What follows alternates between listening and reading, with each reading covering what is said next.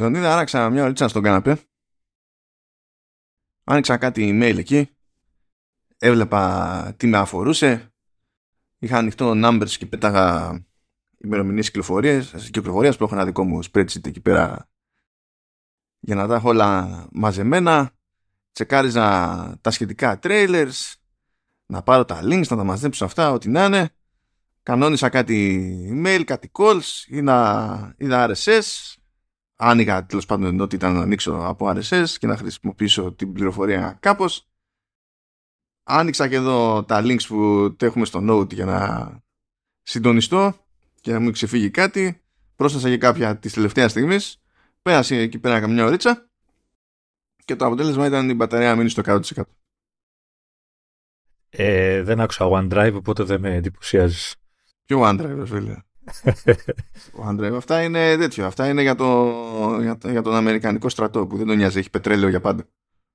Να, να πω και εγώ ότι και εγώ βλέπω διαφορά στο κινητό με την μπαταρία. Εντάξει, όχι τόσο μαγική, αλλά σε σχέση με το 8 Plus που είχα αλλάξει ήδη μια φορά μπαταρία και πρέπει να έχει περάσει ένα-ενάμιση χρόνος που ξέρεις. η αυτονομία είναι, είναι σαφέστατα καλύτερη, ρε παιδί μου. Και που έχεις φαντάζομαι και το Always On, που δεν βοηθάει στην αυτονομία, έτσι. Ναι, ε, βέβαια το έχω, ξέρεις, χωρίς ε, wallpaper, black, έτσι αυτό, αλλά και πάλι νομίζω διάβαζα ότι ναι μεν, αλλά δεν είναι και τρελή διαφορά που κάνει. δεν είναι δηλαδή, τρελή διαφορά, απλά θέλω να σου πω ότι είναι ένα πράγμα που δεν είχε σε προηγούμενο τηλέφωνο και αυτό το πράγμα τυχαίνει να τραβάει κάτι έξτρα, παιδί μου. Δηλαδή δεν είναι, ξέρεις ότι πήγες και να κάνεις υπερπροσπάθεια για να γλιτώσεις κατανάλωση, αυτό θέλω να Πέρα από την κατανάλωση που εντάξει, ακόμα είναι καινούργια μπαταρία, έτσι, okay, εντάξει, έχω μια είμαι πιο ήσυχος, ρε παιδί Δηλαδή το βλέπω ξέρω, στο 50% και είναι ένα αυγό και λέω εντάξει, σιγά, το έχουμε. Και ξέρεις τώρα, είναι και η φάση που παίζω ακόμα, έτσι. Mm, ε, ή τράβαγα προχθές, ξέρω εγώ, για κάμποση ώρα. Ε, τράβηξα τρία βίντεο που ήταν, ξέρω 3-4-5 λεπτά το καθένα, ξέρω, σε 4K και αυτά. Και εκεί που ήξερα ότι το, το 8 Plus, ξέρω εγώ, ξέρεις, θα κλάσει ε, δεν δε, δε, δε, μ' καθόλου. Και δεν μ' άρεσε καθόλου και παίζοντας. Δηλαδή, έπαιζα παιχνίδι, το θυμάσαι το, το Spire Blast στο Apple Arcade. Α, ναι, με, το, το, με, που... με τους πύργους mm. και που είναι όλο physics και εκεί έπαιρνε και λίγη ναι, φωτίτσα ναι, ναι, ναι, το πράγμα. Ναι. Ναι, και ε, πέρα ότι δεν έπαιρνε φωτίτσα, δεν έκαιγε και πάντα. Δηλαδή, ε, στο, στο οχτάρι έπαιζα παιχνίδια τώρα τον τελευταίο καιρό, ρε παιδί μου, και λολ, απλά, λολ. δεν. Ε, ναι, εντάξει. Α ας ρίξουμε και κάνα 2-3% ξέρω εγώ. Δεν, δεν, δεν με νοιάζει και δεν ζεσταίνομαι κιόλας. Έτσι. Δεν, ε. δεν ξέρω τι. Δεν, δεν με απασχολεί. Τώρα... Αυτό είναι ένα θέμα. Γιατί ε, με βοηθούσε εδώ πέρα το, το χειμώνα το πράγμα.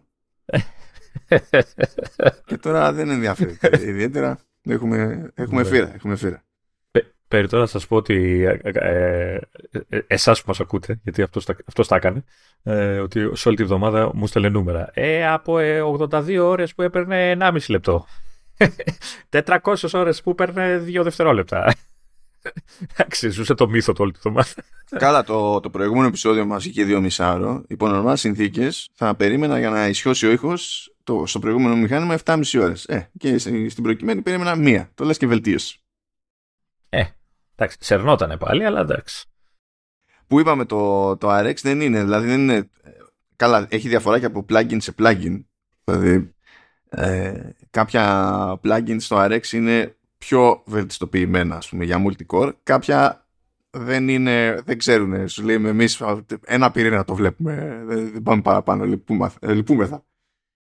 αλλά εντάξει, τέλος πάντων, αν βάλω tracks να τρέχουν παράλληλα, τουλάχιστον σε κάποιες διεργασίες έχουν μια ελπιδάκι να, να ζωρίσουν, να ζωρίσουν, να αξιοποιήσουν ρε παιδί μου τους πυρήνες που ακόμη και έτσι βέβαια οι ψύκτρες ξέρεις την ταβάνι 5.500 RPM το καλύτερο που πέτυχα το χειρότερο που πέτυχα μάλλον ήταν 3.500 ναι, ναι, ναι. δεν δίγεται καν βέβαια για να, φαντάζομαι για να πας ταβάνι πρέπει άμα δεν βάλεις GPU μέσα να χτυπιέται δεν, δεν. Ε, πιστεύω σε κανένα βάρη παιχνίδι ξέρω ίσως εκεί να να, να το δεις. Και στην περίπτωση, α, θυμάσαι που έλεγα για το, για το ICO που, είναι, που κάνει το transcription, ρε παιδί μου, με, με το Whisper AI και καλά.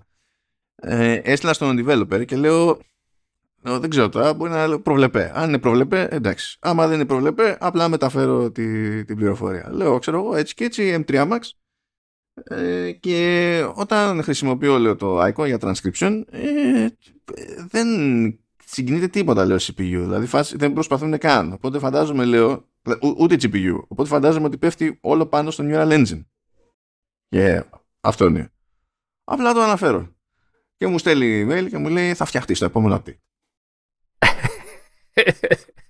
Εσένα περίμενα το πεις ή το ήξερες; Ε, δεν ξέρω, μπορεί να το ξέρει. δεν κάθεται να μου κάνει ανάλυση. Πέρα απλά δεν θα φτιάξεις το επόμενο update. Οπότε περιμένω στο επόμενο update που ξαφνικά θα συνειδητοποιήσει το, το ICO ότι εκτός από Neural Engine έχω και CPU και GPU.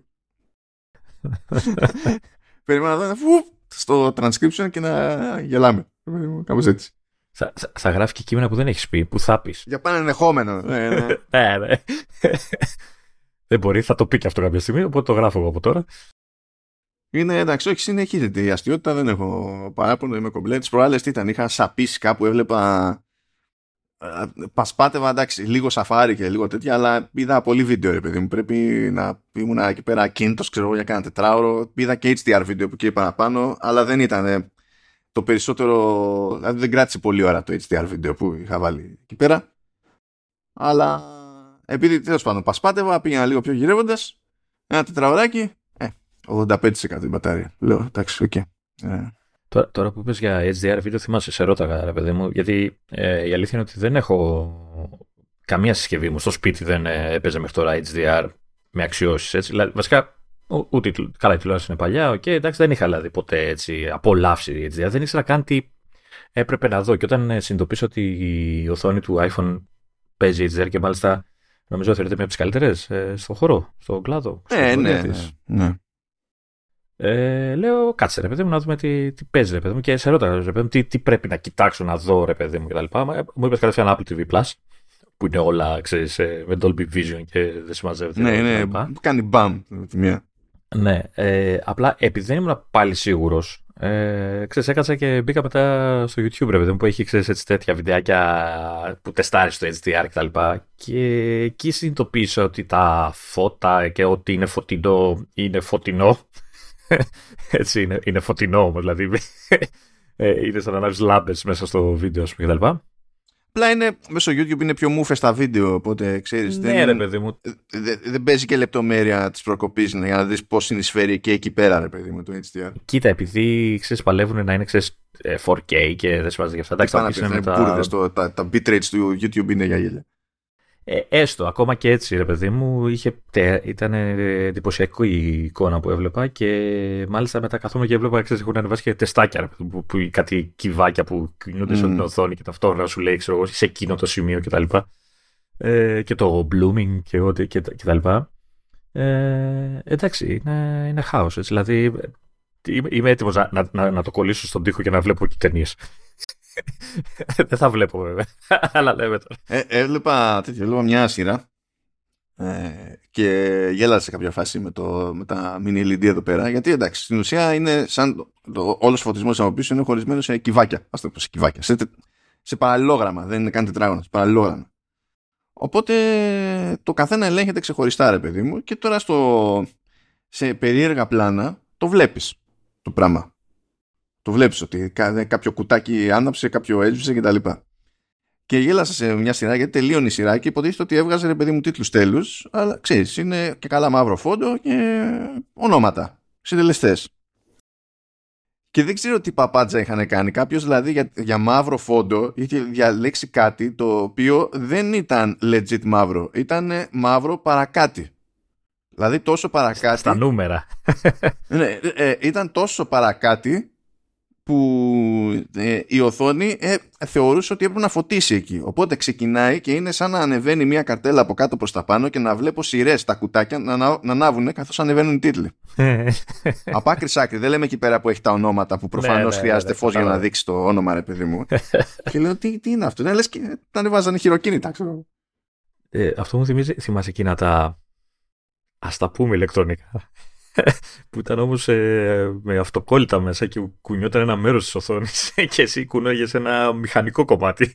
Ε, δεν ξέρω, είπε εγώ πολύ, πολύ γέρος. Τώρα, αυτό δεν μου θυμίζει τίποτα αυτή τη στιγμή. Ξέρω, mm, εντάξει, παρά το. Μπορεί να έχει να κάνει και με την περιγραφή, δεν ξέρω. Μπορεί να έχει και να κάνει με τη μνήμη μου, αλλά δεν μου θυμίζει κάτι. Ναι. Είμαι την ηλικία μου. Τέλος πάντων. Ε, ναι, και κούναγε και φαίνονταν, ξέρεις, μια η ταινία που ήταν κολλημένο πάνω αυτό το πράγμα, ρε παιδί μου, κάπως έτσι. Ε, ναι, ε, το άλλο εντυπωσιακό στην οθόνη που είδα εγώ που δεν το είχα, έτσι, καθ, καθώς ε, OLED δεν είναι η οθόνη του iPhone, να δεν κάνω λάθος.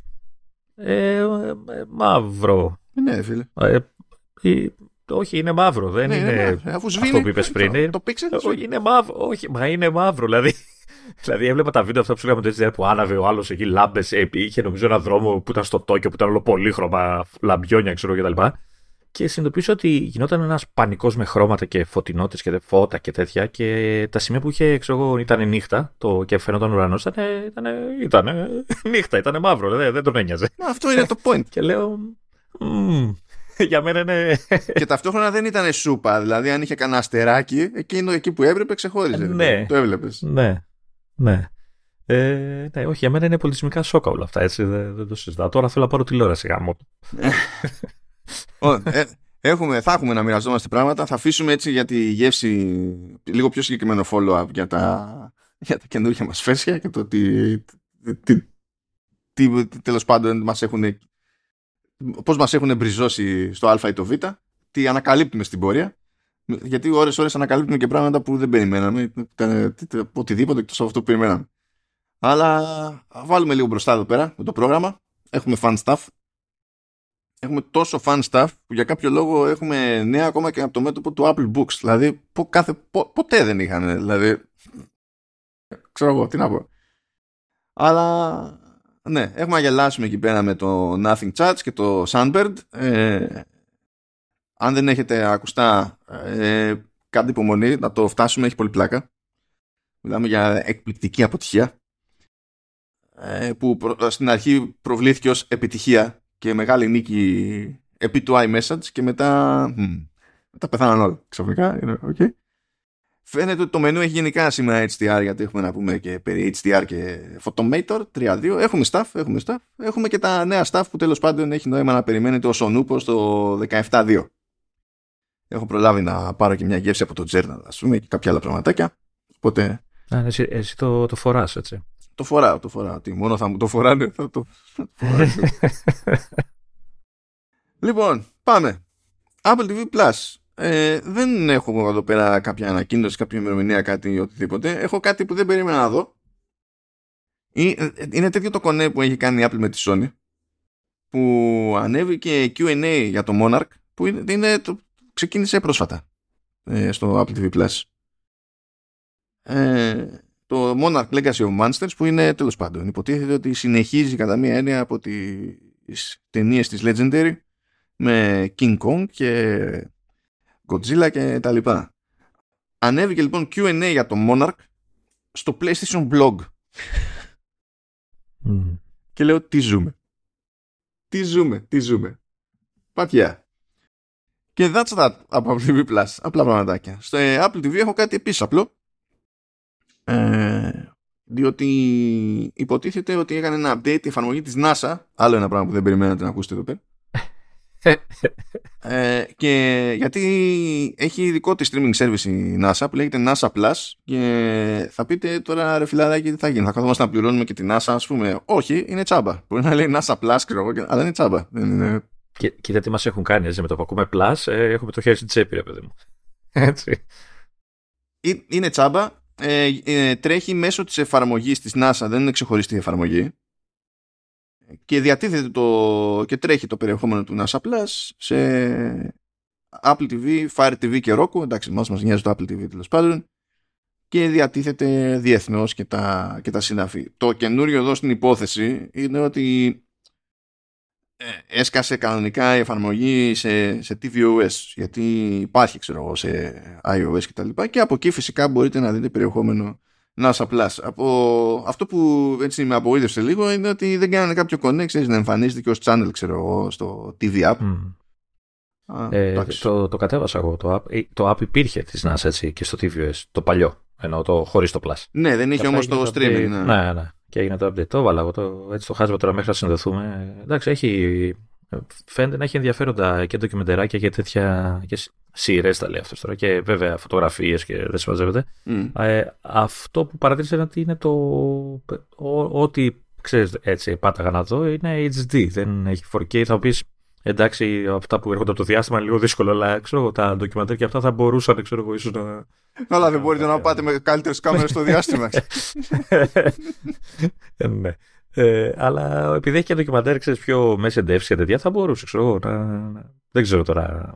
Ε, δεν ξέρω κιόλας επειδή το δικό μου είναι HD το μοντέλο, μήπως ξέρεις, φιλτράρει κάπως έτσι τα. Σε κάθε περίπτωση, πώς να σου πω τώρα, δεν είναι και η δουλειά της NASA να καίει από ένα budget και πάνω, Oh. ας πούμε, για να κάνει υπερπαραγωγή στο τέτοιο. Είναι προωθητικά όλα αυτά από τη σκοπιά της NASA, ρε παιδί μου. Πάντως εντάξει, έχει, πρέ- έχει ενδιαφέρον η φάση, δεν δεν το συζητάμε. Λοιπόν, πάμε Apple Music. Τρέχει επίσης άλλο κονέ με τη Sony. Ε, οπότε αν είστε οι κάτοχοι PlayStation 5 ε, δεν έχετε ξανακάνει συνδρομή στο Apple Music και δεν είστε συνδρομητές του Apple One κλασικά. Ε, τότε μπορείτε να καβατζώσετε 6 μήνες Apple Music. Και υποτίθεται ότι με την εφαρμογή και τα λοιπά υποστηρίζετε έτσι κι αλλιώς η πρόσβαση στο Apple Music ως Apple Music αλλά να παίζει και στο background ας πούμε. Άμα θέλετε να ακούτε μουσική την ώρα που τρέχει κάποιο παιχνίδι ξέρω εγώ, να παίζει πάνω από το παιχνίδι. Είναι προβλέπε δεν γίνεται πρώτη φορά τα έχει κάνει και με Apple TV Plus στο παρελθόν απλά ενημερώνουμε. Σοκ Σοκ I tell you Λεωνίδα θυμήθηκε να κάνει update η Apple στο Apple Music Classical ώστε να λειτουργεί και στο iPad. Ναι, ήταν αυτό που λέγαμε για ποιο, για ποιο λόγο δεν είχε γίνει το, όταν είχε πρώτο κυκλοφορήσει έτσι. Εντάξει, κάποιος προφανώς δεν πρόλαβε το deadline. Λες ρε φίλε, ξέρω εγώ. Είναι λίγο περίεργο το αυτό, αλλά δηλαδή γιατί βγήκε το Μάιο το Apple Music Classical σε, σε iPhone και χρειάστηκα τέτοιο έξι μήνες Ήταν περίπλοκη η διαδικασία ανάπτυξης. Ε, από τα αστεία της ζωής τέλος πάντων οκ.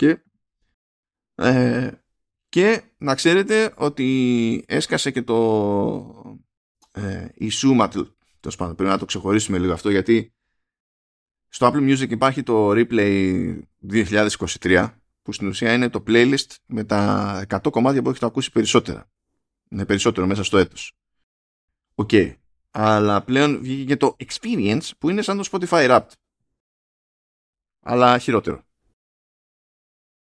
Είναι, είναι κάπως έτσι, διότι φτιάχνει εκεί πέρα ένα μάτσο κάρτες που άμα το δείτε, ξέρω εγώ, είναι σαν να τρέχουν stories στο, σε Instagram, ξέρω εγώ, και τέτοια, που έχει στατιστικά για το πόσα λεπτά ακούσατε ή πόσα παιχ- κομμάτια παίξατε, ποιο είδος προτιμάτε περισσότερο κτλ. Υπάρχουν τέτοια πραγματάκια.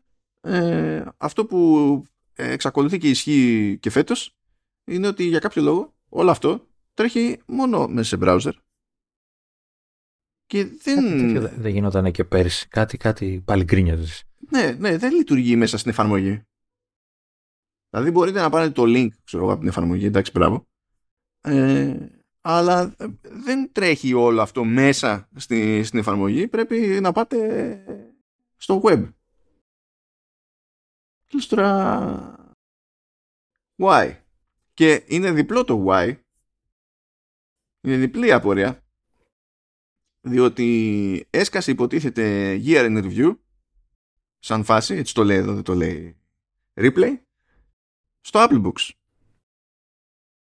Που σου δείχνει με αντίστοιχο περίπου τρόπο τέλος πάντων πόσα βιβλία διάβασες, ε, τι είδους αναγνώστης είσαι με βάση το τι σόι βιβλία προτιμάς συνήθως από θεματικές ξέρω εγώ και τέτοια πραγματάκια και αυτό εμφανίζεται και λειτουργεί μέσα στην εφαρμογή Books. Και λες, δηλαδή βρήκες τρόπο για το Books αλλά όχι για το Apple Music, όχι για το Music που ξεκάθαρα είναι πιο δημοφιλής τώρα υπηρεσία ξέρω εγώ και συνδρομητική στην τελική ε, σε σχέση με, με το Books. Λες, Τι, τι είναι τούτο; Πρέπει να ήταν ο ίδιος που κάνει και το, την εφαρμογή για iPad. Στο, για... το ίδιο deadline πρέπει να χάσανε. Δεκα, δεκα, δηλαδή κάτω, κά, κάτω, δηλαδή κάτω να τελειώνει. Να είναι πιο εύκολο και το sharing και τα πάντα, όλα- να είναι όλα εκεί. Θα Πρέπει να κάνω μπρος πίσω ολόκληρη ιστορία εντάξει ξέρω εγώ όπως ποντιακή είναι η φάση και με, το, και με τα replay playlist ας πούμε μέχρι να κάνεις την προσθήκη στο library και μετά ανανεώνεται ok ξέρω εγώ αλλά γιατί OK okay. εντάξει ξέρω εγώ μπράβο Απλά και παιδιά δεν είχαμε κάτι καινούριο καινούριο, απλά φύτρωσε εκεί πέρα το Downwell Plus. OK. Okay. Δεν καθόμαστε να ασχοληθούμε εκεί πέρα με εκδόσεις Plus. Ε, να, να πω μόνο ότι είναι παιχνίδι που έχει γραφικά Spectrum. Ε, δεν είναι. Είναι από άποψη. Όχι, είναι, ναι, αλλά ξέρεις, ήταν, το έβαλα λίγο και ήταν σοκ. δηλαδή πήγα πολλά χρόνια πίσω. Ε, δεν ξεφεύγουμε όμως με τη μία από gaming, ε, διότι πρώτον, πήρε με μια κυκλοφορία το Grid Legends για Mac με Apple Silicon. Sky στο Mac App Store 12 Δεκεμβρίου. Την τυρήν. Επίσης. Μα γιατί, γιατί δεν τα βγάζουν για Intel, δεν καταλαβαίνω. Δεν καταλαβαίνω. Επίσης, ε, κυκλοφόρησε στις 22 του μήνα που μας πέρασε ε, το SnowRunner ε, παράλληλα με δύο καινούρια DLC τέλος πάντων για όλες τις υπόλοιπες εκδόσεις και υποτίθεται ότι και αυτά τα καινούρια DLC είναι διαθέσιμα και για Mac. Και μου αρέσει που έχει και crossplay για να παίζουμε όλοι μαζί παρέα. Όλοι εσείς που έχετε M3 Max. Ε, ότι όλοι εμείς crossplay με τις άλλες πλατφόρμες, ρε. Τι crossplay. Τι crossplay για M3 είναι, crossplay είναι για το, το μαζί. Τι... ε, δεν, δεν κυκλοφορούσε το παιχνίδι στο χαυτό, το showrunner. Ναι. Εκείνο είναι άλλο παιχνίδι, είναι, άλλο, είναι καταπληκτικό. Α, και έχω και κάτι έτσι για να πειραματιστείτε. Λοιπόν, υπάρχει ένα utility που λέγεται whisky. Και λέγεται whisky επειδή βασίζεται στο wine wrapper και υποτίθεται ότι ε, σας βοηθά να ρυθμίσετε ό,τι χρειάζεται να ρυθμίσετε τέλος πάντων στο σύστημα. Κατεβάζει πιο αυτοματοποιημένα το, το wine και τα λοιπά, ό,τι wrappers χρειάζονται και οι ιστορίες. Δεν μπλέκεται με terminals και παπάντζες ώστε να καταφέρετε να τρέξετε παιχνίδι που είναι για, ε, για Windows στην ουσία ε, σε Mac. Προφανώς με θυσίες, έτσι. Υπάρχουν θυσίες. Τι, τύπου ροζέτα είναι η λειτουργία του, δηλαδή κάτι τέτοιο κάνει. Ε, ναι, βέβαια, όταν είναι ε, κώδικας για 686 παίζει code translation. Δεν είναι ακριβώς το ίδιο πράγμα για ροζέτα, γιατί το ροζέτα είναι στημένο, πώς να σου πω, είναι στημένο για κώδικα που είναι για Mac αλλά δεν είναι για Apple Silicon. Άρα είναι πιο πολύ, τώρα να μην το πω virtualization, να το πω κάτι τέτοιο, εξομοίωση, προσωμείωση. Ναι, ναι, όχι, εντάξει, είναι translation, είναι translation. Είναι στην ουσία, πώς είναι η διαλογή, το, ε, το game porting toolkit που έβγαλε η Apple, παιδί μου. Την ίδια βάση έχει. Την ίδια βάση. Απλά αυτό το utility εδώ ε, απλοποιεί. Καλά, δεν έχει την ίδια βάση, αλλά έχει βάλει και λίγο χέρι εκεί πέρα η Apple. Δεν είναι ακριβώς το ίδιο πράγμα.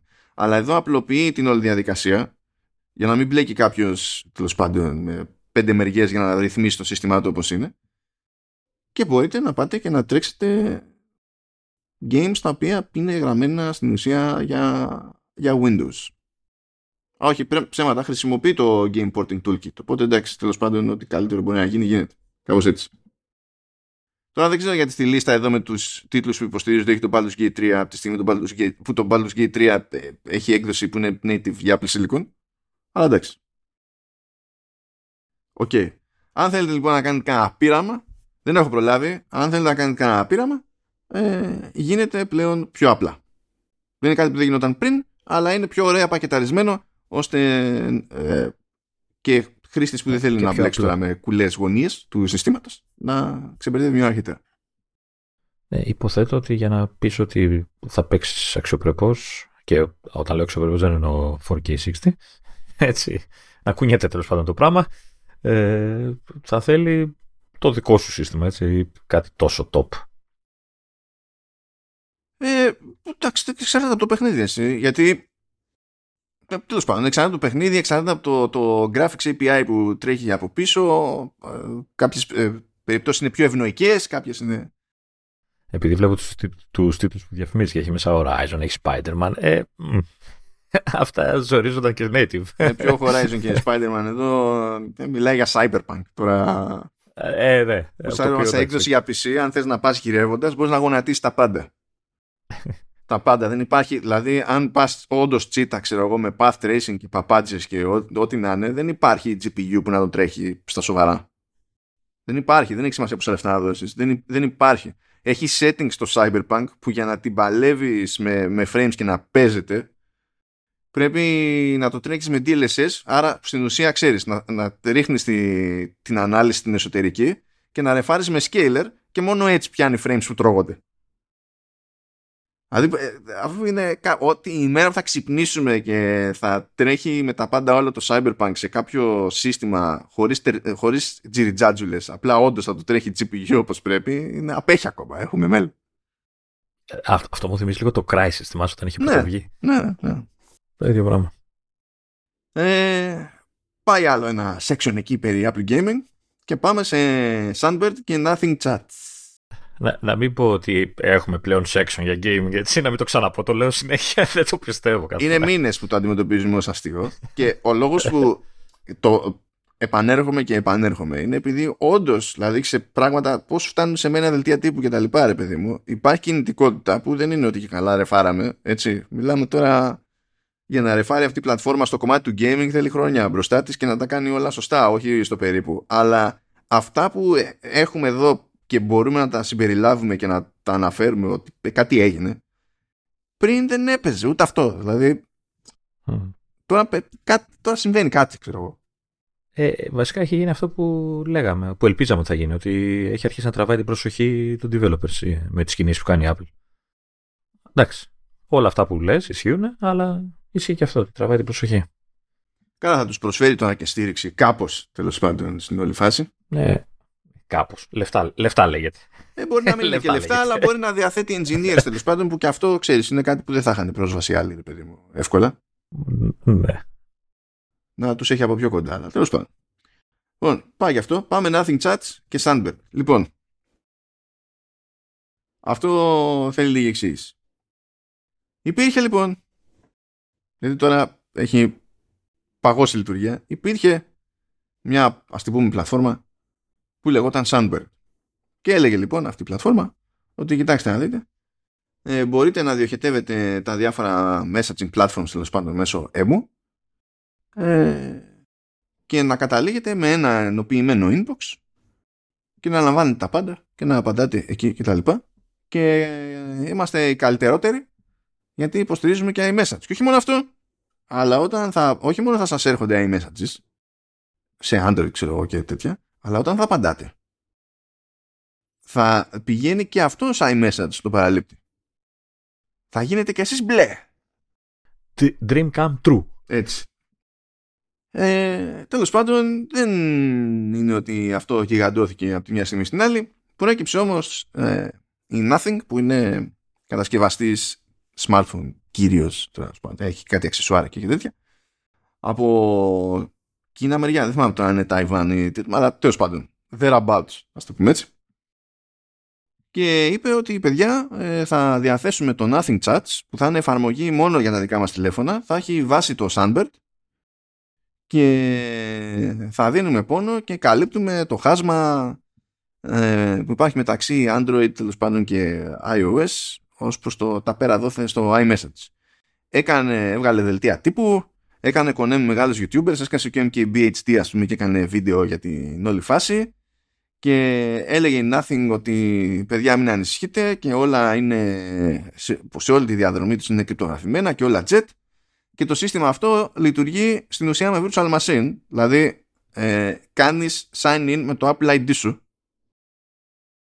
και στην ουσία κάνεις sign in σε έναν εικονικό Mac από την πλευρά της Sunbird και έτσι λειτουργεί από πίσω το πράγμα.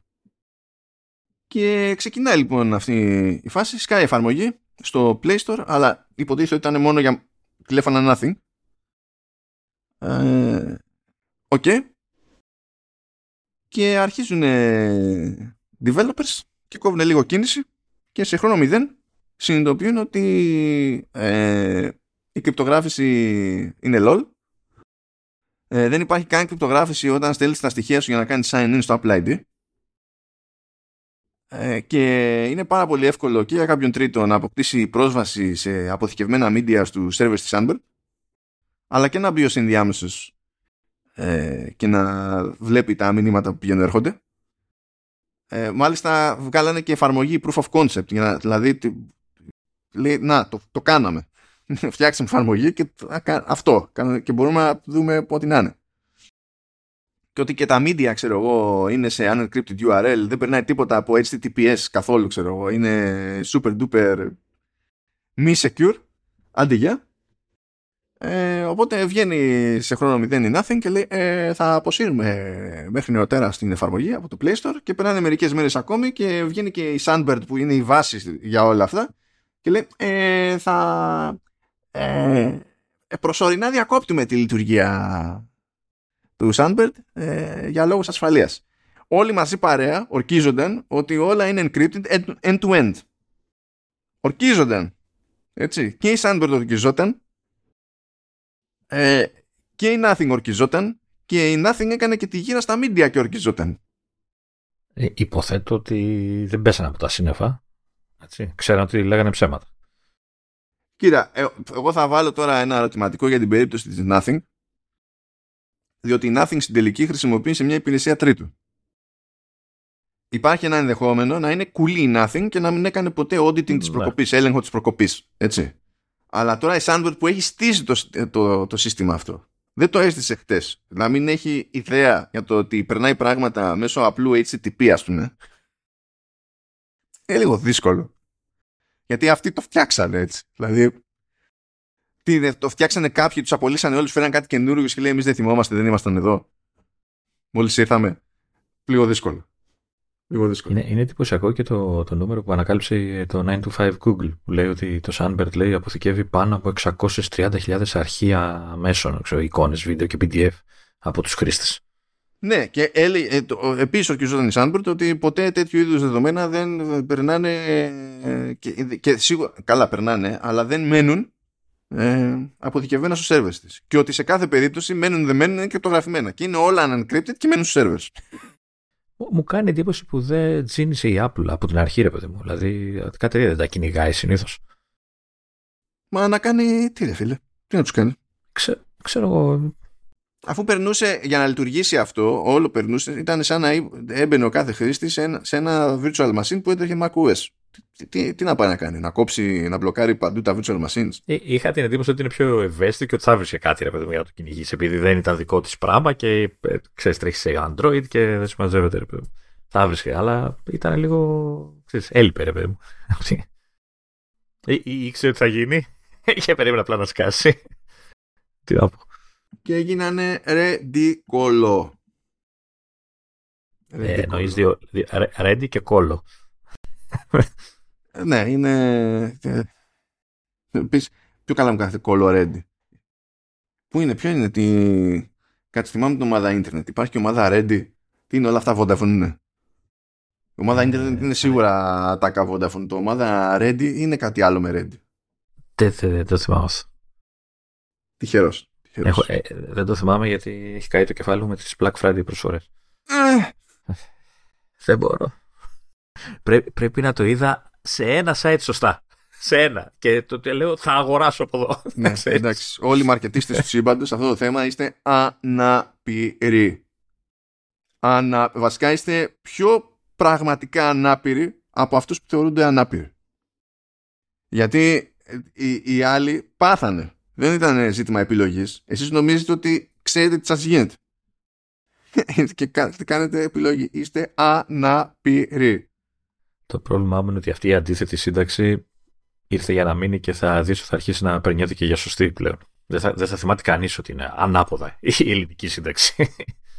Εμένα πάντα αυτό που με συγκλονίζει είναι ότι κανένα δεν κάνει τζι στο μέσα στο μυαλό του ότι περνώντας από το σχολείο, έστω και αν έμεινε στο δημοτικό για πάντα, ξέρω εγώ, δεν το είδε ποτέ έτσι γραμμένο, δεν το είπε ποτέ κανείς ότι είναι έτσι, ότι έτσι ενσωματώνουμε ξένες λέξεις σε ελληνικές προτάσεις. Τίποτα. Τίποτα. Δηλαδή, και δεν του κάνει καμία εντύπωση. Το ότι δεν του θυμίζει ποτέ τίποτα αυτό, ρε παιδί μου. Είναι, είναι σαν φάση. Κάσε, μη έχω μπλέξει διαφωνίες. Δηλαδή, σκάει ο άλλος και λέει Μα είναι επίθετο. Επίθετο είναι το κεφάλι σου. και αυτό από ευγένεια, για να μην το πω υπόθετο. Το, το Black Friday είναι επίθετο. Όμως. Ναι, λες τώρα, φιλαράκι, δεν είναι επίθετο ούτε στα αγγλικά. Έτσι κι αλλιώς. Έτσι. Αλλά και να ήταν επίθετο στα αγγλικά, με το που το βάζεις σε ελληνική πρόταση, αναγκαστικά γίνεται ουσιαστικό. Δεν σ' αρέσει. No one cares. Υπάρχει συγκεκριμένος κανόνας γι' αυτό. Δεν είναι καινούριο. Deal with it.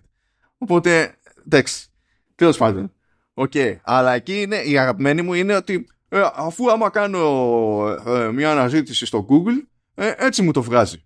Άρα σωστό θα είναι. Λέω, εντάξει, δεν σε, ούτε, δεν σε εμπιστεύομαι ούτε για να αγοράσεις πιπέρι. Είσαι τσακωμένος με την κριτική σκέψη. Νομίζω ότι η κριτική σκέψη έχει σχέση με την κριτική κουζίνα. Ε, Πήγε να πληρώσει το, το Vodafone λογαριασμό σου και ησύχασε. Καλά μου το πει αυτό είναι my face. Θα του πω το ότι εγώ ήρθα να πληρώσω λογαριασμό Vodafone. Αν δεν μπορείτε να εισπράξετε λογαριασμό Vodafone, να φύγω. Το, το, μα το γράφουν, δεν το γράφουν έτσι. Ο Vodafone λογαριασμό είναι έτοιμος. Και... Ναι, ρε παιδί μου, αλλά κάνω ξέρω εγώ ότι είναι ηλεκτρονικά. Αν μου το πει αυτός, αυτό κάποιος in my face, θα γίνω ό,τι χειρότερο σε πελάτη εκείνη την ώρα. Θα γίνω ό,τι χειρότερο. Γιατί αυτή η θεωρία ότι χρωστάμε στο σύμπαν ε, να βλέπουμε πράγματα στραβά και να μην ενδιαφερόμαστε και ότι αυτό είναι ζήτημα ευγένειας. Ε, δεν, δεν, είναι απλά μια θεωρία. Είναι, είναι ίδιο επίπεδο με τη θεωρία για την επίπεδη Είναι τέτοιο level. Οκ, okay, Command S τώρα και με γραμμα... ε, μαθήματα γραμματικής. Ναι. Έτσι. Ή, όχι, με γραμματικής μαθήματα. Να κάτσα τόσο και εγώ τον Αντελονίδα. Λεωνίδα, τι έχεις να πεις για όλους αυτούς που βλέπουν e something στα αγγλικά και θεωρούν ότι πρέπει να γράψουν στα ελληνικά ένα τάδε, μία τάδε κτλ. Σαν να, σαν να μετράμε. Τι έχεις να πεις για όλους αυτούς; Αντί να πούνε τι, μια. Καλά, αυτό είναι μια εναλλακτική στις περιπτώσεις, αν μιλάμε για, για θηλυκό. Αλλά θα πει κάποιος, ε, χρειαζόμαστε. Ε, Τέλος πάντων. Θα. Δεν μου είχε τώρα ένα καλό παράδειγμα, ρε, Πρέπει να ανοίξω τώρα κανένα τέτοιο από. Πού να ανοίγω δελτία τύπου τώρα να του αυτή την ιστορία; Αλλά τέλος πάντων, μπορεί να πει κάτι, τέλος πάντων, ότι κάνουμε αυτό έτσι και έτσι και εξασφαλίζουμε, ξέρω εγώ, μοναδική εμπειρία. Έτσι, π.χ. λέμε τώρα. Αυτό θα είναι το normal. Έτσι, αλλά επειδή στα, στα, αγγλικά, στα αγγλικά λέει unique experience, ο άλλος λέει, Όχι, θα μεταφράσω και το και θα πω, ε, ε, εξασφαλίζουμε μία μοναδική εμπειρία. Έλε, ε, Αφού είναι μοναδική, δεν θα ήταν και μία. Ξέρω εγώ. Φαντάζομαι να ήταν δύο και να ήταν μοναδική. Το μια όμως κολλάει. Το μια, κολλάει. Το μια κολλάει. Αλλά στις άλλες περιπτώσεις που δεν έχει το θηλυκό να σε σώσει και οπότε θα είναι ένας ναι. ή ένα, καλά κρασιά. Ή, ή λέει, ξέρω εγώ, για να στριμάρετε, ξέρω εγώ, αυτό, χρειάζεστε μία συσκευή τάδε. Ναι, όχι, χρειάζεσαι συσκευή τάδε. Δεν είναι ότι χρειάζεται μία. Δηλαδή, άμα έχω δύο και πάλι θα στριμάρει. Θα μου πει όχι, δεν θέλω. Να σου πω κάτι. Μακάρι να ήταν αυτό το μόνο θέμα, ρε παιδί μου. Χαίρομαι πολύ τώρα. OK. Okay. Τέλος πάντων. Και μετά αυτό το ευχάριστο διάλειμμα. Πάμε εκεί σε ένα από τα reports του Γκέρμαν που είπε διάφορα εκεί προβλέπε, έτσι κι αλλιώς. Αλλά για πρώτη φορά πέταξε και τη θεωρία ότι ψάχνεται η Apple να αναλάβει το σχεδιασμό των αισθητήρων της για τις κάμερες. Αυτό το είπε ως ε, ενδεχόμενο, όχι ως προσπάθεια που έχει προχωρήσει ιδιαίτερα και ότι είναι μία από τις πολλές αυτού του στυλ που παλεύει με τα modem, παλεύει με τα με, ε, wifi, ξέρω εγώ, receivers και τα λοιπά και κάτι τέτοια. Παλεύει σε διάφορα επίπεδα και δεν έχει βγάλει άκρη ακόμα εκεί πέρα. Αλλά ότι υπάρχει μια πιθανότητα να πάρει φόρα και για τους αισθητήρες. Που το λες και in character στην περίπτωση της Apple, δηλαδή ό,τι μπορεί να λάβει μόνη της. Ναι, γιατί το, το, το, έχει δείξει χρόνια τώρα, το, το, το προσπαθεί να, να το κάνει σε διάφορους τομείς, έτσι, με αποκορύφωμα του, το, το, τους Apple Silicon κτλ. Ε, εγώ θα το έλεγα ως λογική εξέλιξη, ως φυσιολογική εξέλιξη ε, της όλης φάσης. Δηλαδή δεν με εκπλήσει η θεωρία ε, το, το μόνο που με κρατάει είναι ότι μιλάμε για κάτι πολύ συγκεκριμένο το οποίο εικάζω ότι δεν είναι εύκολο για όλους να, να κάνουν. Δηλαδή ε, είναι λίγες οι εταιρείες που είναι εξειδικευμένες σε κατασκευή φακών, φωτογραφικών και βιντεοκάμερας και τέτοια. Κάνα δεν είπαν τίποτα για φακούς, αλλά μιλάνε για αισθητήρες. Τώρα για φακούς πολύ, δεν νομίζω. Ναι. Α, αισθητήρες, ναι, ίσως και να δεν την παλεύουν. Γιατί η κατασκευή του αισθητήρα είναι πιο κοντά στο chip design. Ενώ ο φακός είναι, είναι άλλο άθλημα. Να. Έστω. Οι αισθητήρες, ναι. Τότε, τότε είναι ίσως και πιο, ακόμα πιο αναμενόμενο να, να το κάνει, έτσι. Ε, προ, προφανώς γιατί θέλει να έχει, πέρα τον έλεγχο ξέρεις, και τον οικονομικό και την παραγωγή και όλα, ε, τον έλεγχο μέσα στο σύστημα. Δηλαδή να, είναι, α, να το έχει απόλυτα συνειφασμένο με το υπόλοιπο και να λειτουργούν όλα όπως πρέπει. Θέλει να μπορεί να κάνει και κάτι στο σήμα της χωρίς να εξαρτάται από το να. τι ιδέες έχει κάποιος άλλος. Γιατί τώρα ας πούμε, έτσι, ξέρω εγώ βγάζει τον τάδε... Καλά, ο κλασικό, είναι κλασικός πελάτης της Sony η Apple σε τέτοια θέματα. Δεν είναι ο μόνος προμηθευτής ε, αλλά τους πιο σόι αισθητήρες τους παίρνει έτσι κι αλλιώς από τη Sony. Η Sony είναι ο μεγαλύτερος προμηθευτής αισθητήρων στον πλανήτη, έτσι κι αλλιώς. Ε, και κάνουν τρελή δουλειά κτλ.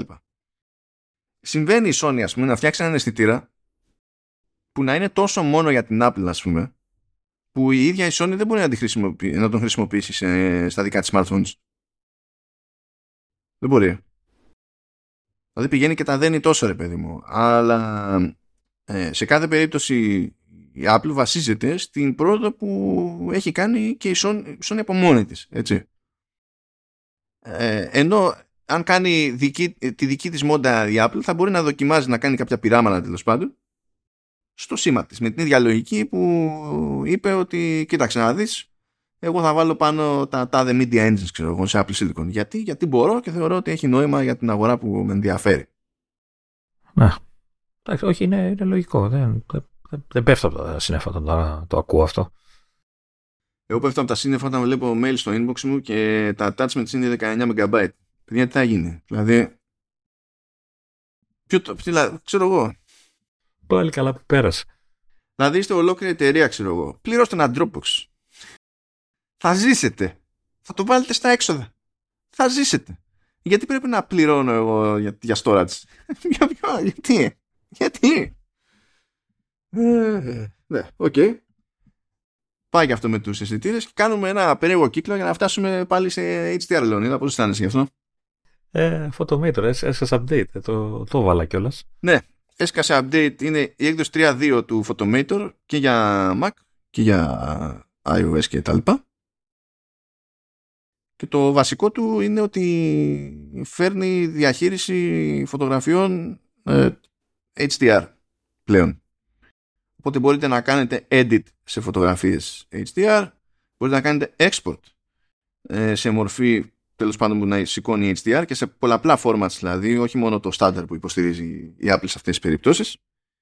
Ε, και φυσικά όπως συμβαίνει σε, έτσι κι αλλιώς δηλαδή όταν κάνετε κάποιο edit σε φωτογραφία σε Photomator ε, αυτό συγχρονίζεται μέσω του iPhoto, του iPhoto ναι. iCloud Photo Library, ναι εντάξει ναι iCloud Photo Library συγχρονίζεται κανονικά στο Photos και τα συναφή ενώ προηγουμένως τέλος πάντων ό,τι αλλαγή θα γινόταν προϋπέθεται το, να έχουμε χασούρα στο μέρος του HDR ας το πούμε έτσι. Ε, η, η, πλάκα είναι ότι ε, έπαιζε με το Photometer πριν βγάλει το update. Τώρα με το καινούργιο κινητό και αυτά. Και επειδή είχα τραβήξει φωτογραφίες και ε, πέρα ότι παρατηρούσα στο Photos ότι ξέρεις, όταν άνοιγα μια φωτογραφία από τις καινούριε φωτιζόταν η οθόνη, έπαιρνε, ξέρεις, ανέβαινε το brightness. Ε, γιατί προφανώς ήταν HDR και σου δείχνει και καλά το, την εικόνα με HDR κτλ. Ε, μετά πήγα και έπαιξα λίγο την ίδια βάζουμε φωτογραφία στο, φω, στο Photomator και ξέρεις, την, ε, έκανα ξέρεις, κάτι κροπάρισμα, κάτι διορθώ και καλά και την έσωσα πάλι στο αυτό. Και ήταν δίπλα-δίπλα και η διαφορά ήταν ε, έτσι φωτός. Δηλαδή, άλλη ήταν σκοτεινή, ας πούμε, φαινόταν στην οθόνη, άλλη ξέρεις, φώτιζε το brightness και όλα. Και μετά από λίγο ευτυχώς έσκασε το update, οπότε τώρα δεν υπάρχει τέτοιο θέμα. Ε, επίσης, επίσης κάνετε και ένα εξτραδάκι που δεν μπορείτε να το κάνετε με φώτος. Μπορεί να πάρει μια φωτογραφία που είναι σε SDR ε, και να τη μετατρέψεις σε HDR. Πηγαίνει και κάνει δηλαδή δικό του tone mapping και τα λοιπά. Τώρα πώς, πώς τη σκαπουλάρει η ομάδα και το βαφτίζει αυτό Smart HDR μπορεί να τους σώζει ότι υπάρχει κενό μεταξύ του Smart και του HDR γιατί νομίζω το branding της Apple είναι χωρίς κενό. Νομίζω. Ε, εγώ θα το δω αυτό. Θα δω αν έχει διαφορά όντως. Ε, αυτό που έχει πλάκα πάντως είναι επειδή ε, θυμάσαι ότι έχει αυτά τα machine learning που κάνει increase το resolution και κάτι άλλα, debugging. Έχει δύο-τρεις λειτουργίες που με ένα κλικ και καλά μέσω ML ε, σου φτιάχνει τη φωτογραφία κτλ. Ε, αυτό, αυτό έχει πολύ πλάκα γιατί ε, πάτσα για την ίδια φωτογραφία στο iPhone και στο iPad. Ε, καλά τώρα. Ε, εντάξει. Κοίτα, το είχα πατήσει, είχε ξεκινήσει στο iPad. στο iPhone ε, νομίζω το πάτσα τρει-τέσσερι φορές έτσι έπαιζα με όλα και ακόμα δεν είχε τελειώσει το πρώτο στο, στο iPad. ναι, ναι είναι, έχει τεράστια διαφορά και είναι, είναι λογικό. Οπότε, υποστήριξη HDR και για προβολή και για πείραγμα μετατροπή από SDR σε HDR σε φωτογραφίες που δεν είναι HDR με το Smart HDR export ε, σε διάφορες μορφές ε, που υποστηρίζουν HDR ε, η, βέβαια για να γίνουν όλα αυτά χρειάζεστε hardware; Καλά πρώτα απ' όλα hardware που να, έχει κάποια οθόνη που να ξέρει να κάνει με HDR ξεκινάμε από αυτό δεύτερον ε, χρειάζεστε τα τελευταία λειτουργικά παντού Δηλαδή για iPhone θέλει να είστε σε iOS 17, για iPad θέλει να είστε σε iPadOS 17, για Mac πρέπει να είστε σε Sonoma. Αλλιώς δεν. Έτσι, μην το βάλετε για πει κανένας γιατί και τα λοιπά. Πηγαίνει πακέτο. Ε, θέλω, θέλω όμως να μοιραστώ κάτι άλλο αστείο. Διότι στείλανε εδώ πέρα, ρε παιδί μου, ένα press Ε, με, ξέρεις, και έχει και δείγματα, ξέρω από φωτογραφίες τέτοιες και τα λοιπά. Ε, και συνήθως όταν σου στέλνουν δείγματα έχει δείγματα και θα λέει ξέρω εγώ θα καταλαβαίνεις από τα file names ότι κοίταξε να δεις αυτό είναι έτσι και αυτό είναι έτσι. Αλλά εδώ πέρα έχει κάποια αρχεία που τελειώνουν σε MP4. Και λες wait what? Και έχει και ένα RTF εδώ που λέει instructions. Τι instructions για τα δείγματα; Λέει λοιπόν άμα θέλετε να δημοσιεύσετε στο web με τη λογική ξέρεις, εντάξει, εμείς κάνουμε podcasting, έτσι. Ε, έστω ότι γράφαμε κάποιο κείμενο, ρε παιδί μου. Ε, και είστε για Apple Staff. Πράγμα που σημαίνει ότι οι αναγνώστες σας κατά πάσα πιθανότητα είναι σε σαφάρι. Όχι αυτονόητο, αλλά τέλος πάντων είναι πολύ πιο πιθανό όσο να πεις. Αλλά και να μην είστε σε Mac μεριά τέλος πάντων, πάλι δηλαδή εντάξει, ακόμη περισσότερο πιθανό είναι σε iPad και iPhone το, να είναι το default το Safari. Παιδί, ε, λέει, ε, αν δημοσιεύσετε φωτογραφία που έχει δεδομένα για HDR, ο Safari δεν ξέρει να τα κάνει και το προβάλλει σε SDR. Εκτός αν δημοσιεύσετε βίντεο με HDR. Τότε ο Safari το παίζει σωστά. Οπότε οι τύποι έχουν πάρει στατική εικόνα την έχουν μετατρέψει σε ε, ε, βίντεο στατικό ενός δευτερολέπτου και σου λέει βάλτε αυτό. Και έτσι ο Safari θα νιώσει, ξέρω εγώ. Και είναι πραγματικά είναι ένα στατικό MP4, ξέρω εγώ, που όλο μαζί το MP4 είναι 520 KB. OK. Okay. Έτσι, και η φάση είναι γιούχου. Και εντάξει, είναι μια τύπησα εδώ στο δείγμα που είναι στη φωτογραφία, είναι κόντρα στο... σε φωτεινό ουρανό με σύννεφα, βέβαια. Και ακόμα και από το τέτοιο, δηλαδή δεν το έχω ανοίξει καν. Έχω το preview pane στο Finder και από το preview είναι φάση τυφλώνεσαι. είναι τόσο φωτεινό, είναι καταστροφή, ξέρω. Αλλά ναι. Apple κάνε. Καν cut. Καν cut. Παλεύεις με το HDR, φτιάξει και το Safari σου επιτέλους. Ναι, ναι είναι αυτό. Αλλά τέλος πάντων ε, συνεχίζεται η χρησιμότητα εκεί πέρα να αυξάνεται στο Photomator. Επίσης, ε, στείνοντας το μηχάνημα εδώ πέρα, πήγα να κατεβάσω και το. Ε, κατέβασα Photomator, εντάξει, γιατί υφίσταται. Κατέβασα και Pixelmator Pro, που εκείνο το έχω και πληρωμένο κανονικότατα. Ε, και πάω να κατεβάσω και το Pixelmator το απλό. Mm. Και το Pixelmator το απλό ε, για Apple Silicon είναι άφαντο στο Mac App Store. Ενώ για Intel εξακολουθεί και και που και που κάνουν και updates, bug fixes, πειράζουν και τίποτα ας πούμε. Mm. Ε, ψάχνονται, ψάχνονται να το να το σουτάρουν. Να το σουτάρουν, φαντάζομαι. Κάπως, κάπως έτσι.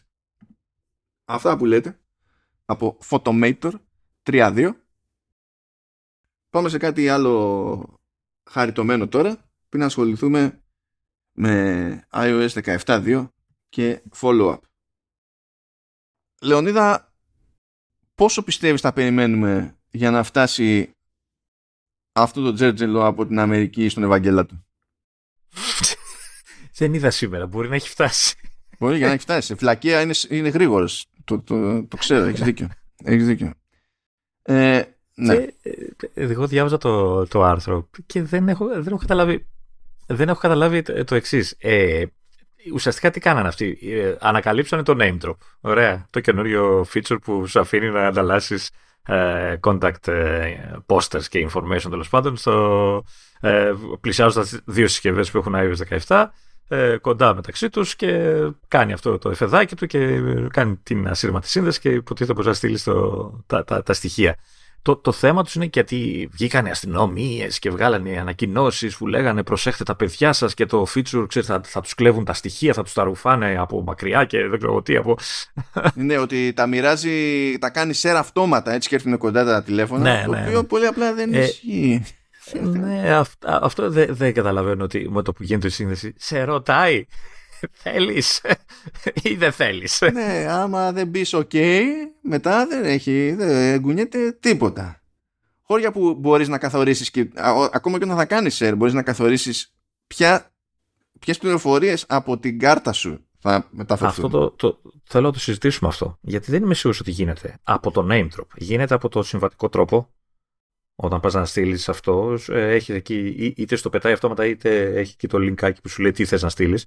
Από το name drop όμως δεν έχω βρει εγώ τρόπο. Βέβαια δεν έχω κάνει legit μεταφορά. Γιατί πάντα απλά έπαιζα και δεν έκανα μεταφορά.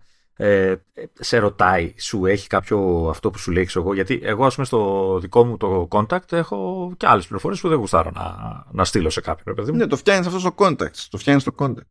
Το contact όμως που. Πώς το, ε, εκεί που σου λέω εγώ την όπου το πας να το στείλεις συμβατικά, ε, του ξετικάρεις ξέρω τα διάφορα πεδία έτσι. Δεν το κρατάει. Δεν κρατάει αποθηκευμένα. Δεν ξέρω πού αλλού πρέπει να πας για να πεις ότι αυτά θέλω να στέλνεις γενικά. Αυτό δεν το θυμάμαι. Δεν το ξαναδοκιμάσω. Γιατί ό,τι και αν είχα κάνει σχετικό ήταν πριν από πολύ καιρό, να σου πω αλήθεια. Οπότε... Ναι, ε, επειδή σου λέω τώρα, σήμερα το έκανα και όντως σου λέω, βγάζει μια λίστα με όλα τα πεδία της επαφής που έχεις και έχει τικάκια που σου λέει, ξέρεις, ενεργά και μη ενεργά κτλ. Αλλά ξέρεις, ξετίκαρα εγώ μερικά να δω τι κάνει και το κλείσα και πήγα να το ξαναστείλω. Και τα είχε πάλι ε, ενεργά αυτά που είχα κλείσει.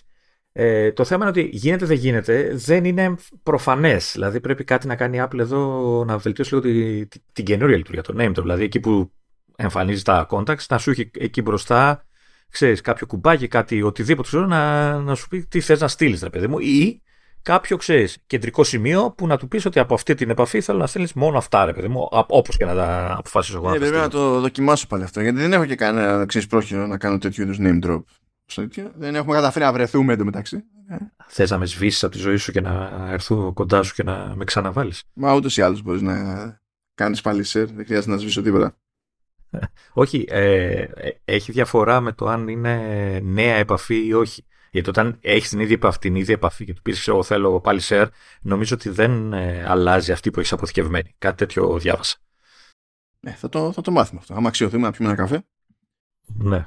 Τώρα το ρεζουμέ εδώ είναι ότι βγήκανε ε, στο facebook αστυνομικά τμήματα και είπαν ε, είναι, κίνδυνος για το, είναι επικίνδυνο για το απόρριτο των παιδιών σας, ε, είναι ενεργοποιημένο ε, εξ αρχής, ε, πρέπει να το απενεργοποιήσετε, αλλιώς ε, μπορεί να έρθει ένα κινητό κοντά με ένα άλλο και να μεταδοθούν ε, χωρίς συνένεση αυτόματα τα, τα στοιχεία της κάρτας και όλο αυτό δεν ισχύει, όλο αυτό δεν ισχύει αλλά επειδή ξεκίνησε από αμπαλοσύνη της αστυνομίας στην, στην Αμερική μεταδόθηκε από μεγάλα ειδησιογραφικά δηλαδή από το CBS, από USA Today κτλ. Και ε, ε, ξεκίνησε μανούρα. Φυσικά ε, κάποιοι την είπαν στην αστυνομία και κάναν edit αλλά το θέμα είναι ότι τώρα ξέρεις ναι, δεν, το πλοίο σάλπαρε δεν, δεν μαζεύονται αυτά όχι, μαζεύονται. Απλά δεν το κάνει κανένα γιατί δεν έχει. δεν τραβάει. Έτσι. Το άλλο τραβάει όμως. Ε, γιατί έχει λέξεις όπως απόρριτο και παιδιά στην ίδια πρόταση. έτσι. Κάπως έτσι. Δηλαδή, ε, ε, να σου πω κάτι, αστυνομία τώρα, έτσι. Ε, πόσες, πόσες φορές έχουμε διαβάσει άρθρα που μιλάνε ότι βρίζουν την Apple για το, τα μέτρα προστασίας του απορρίτου που έχει που δεν τους αφήνει να σπάσουν κινητά, υπόπτων και δεν ξέρω τι.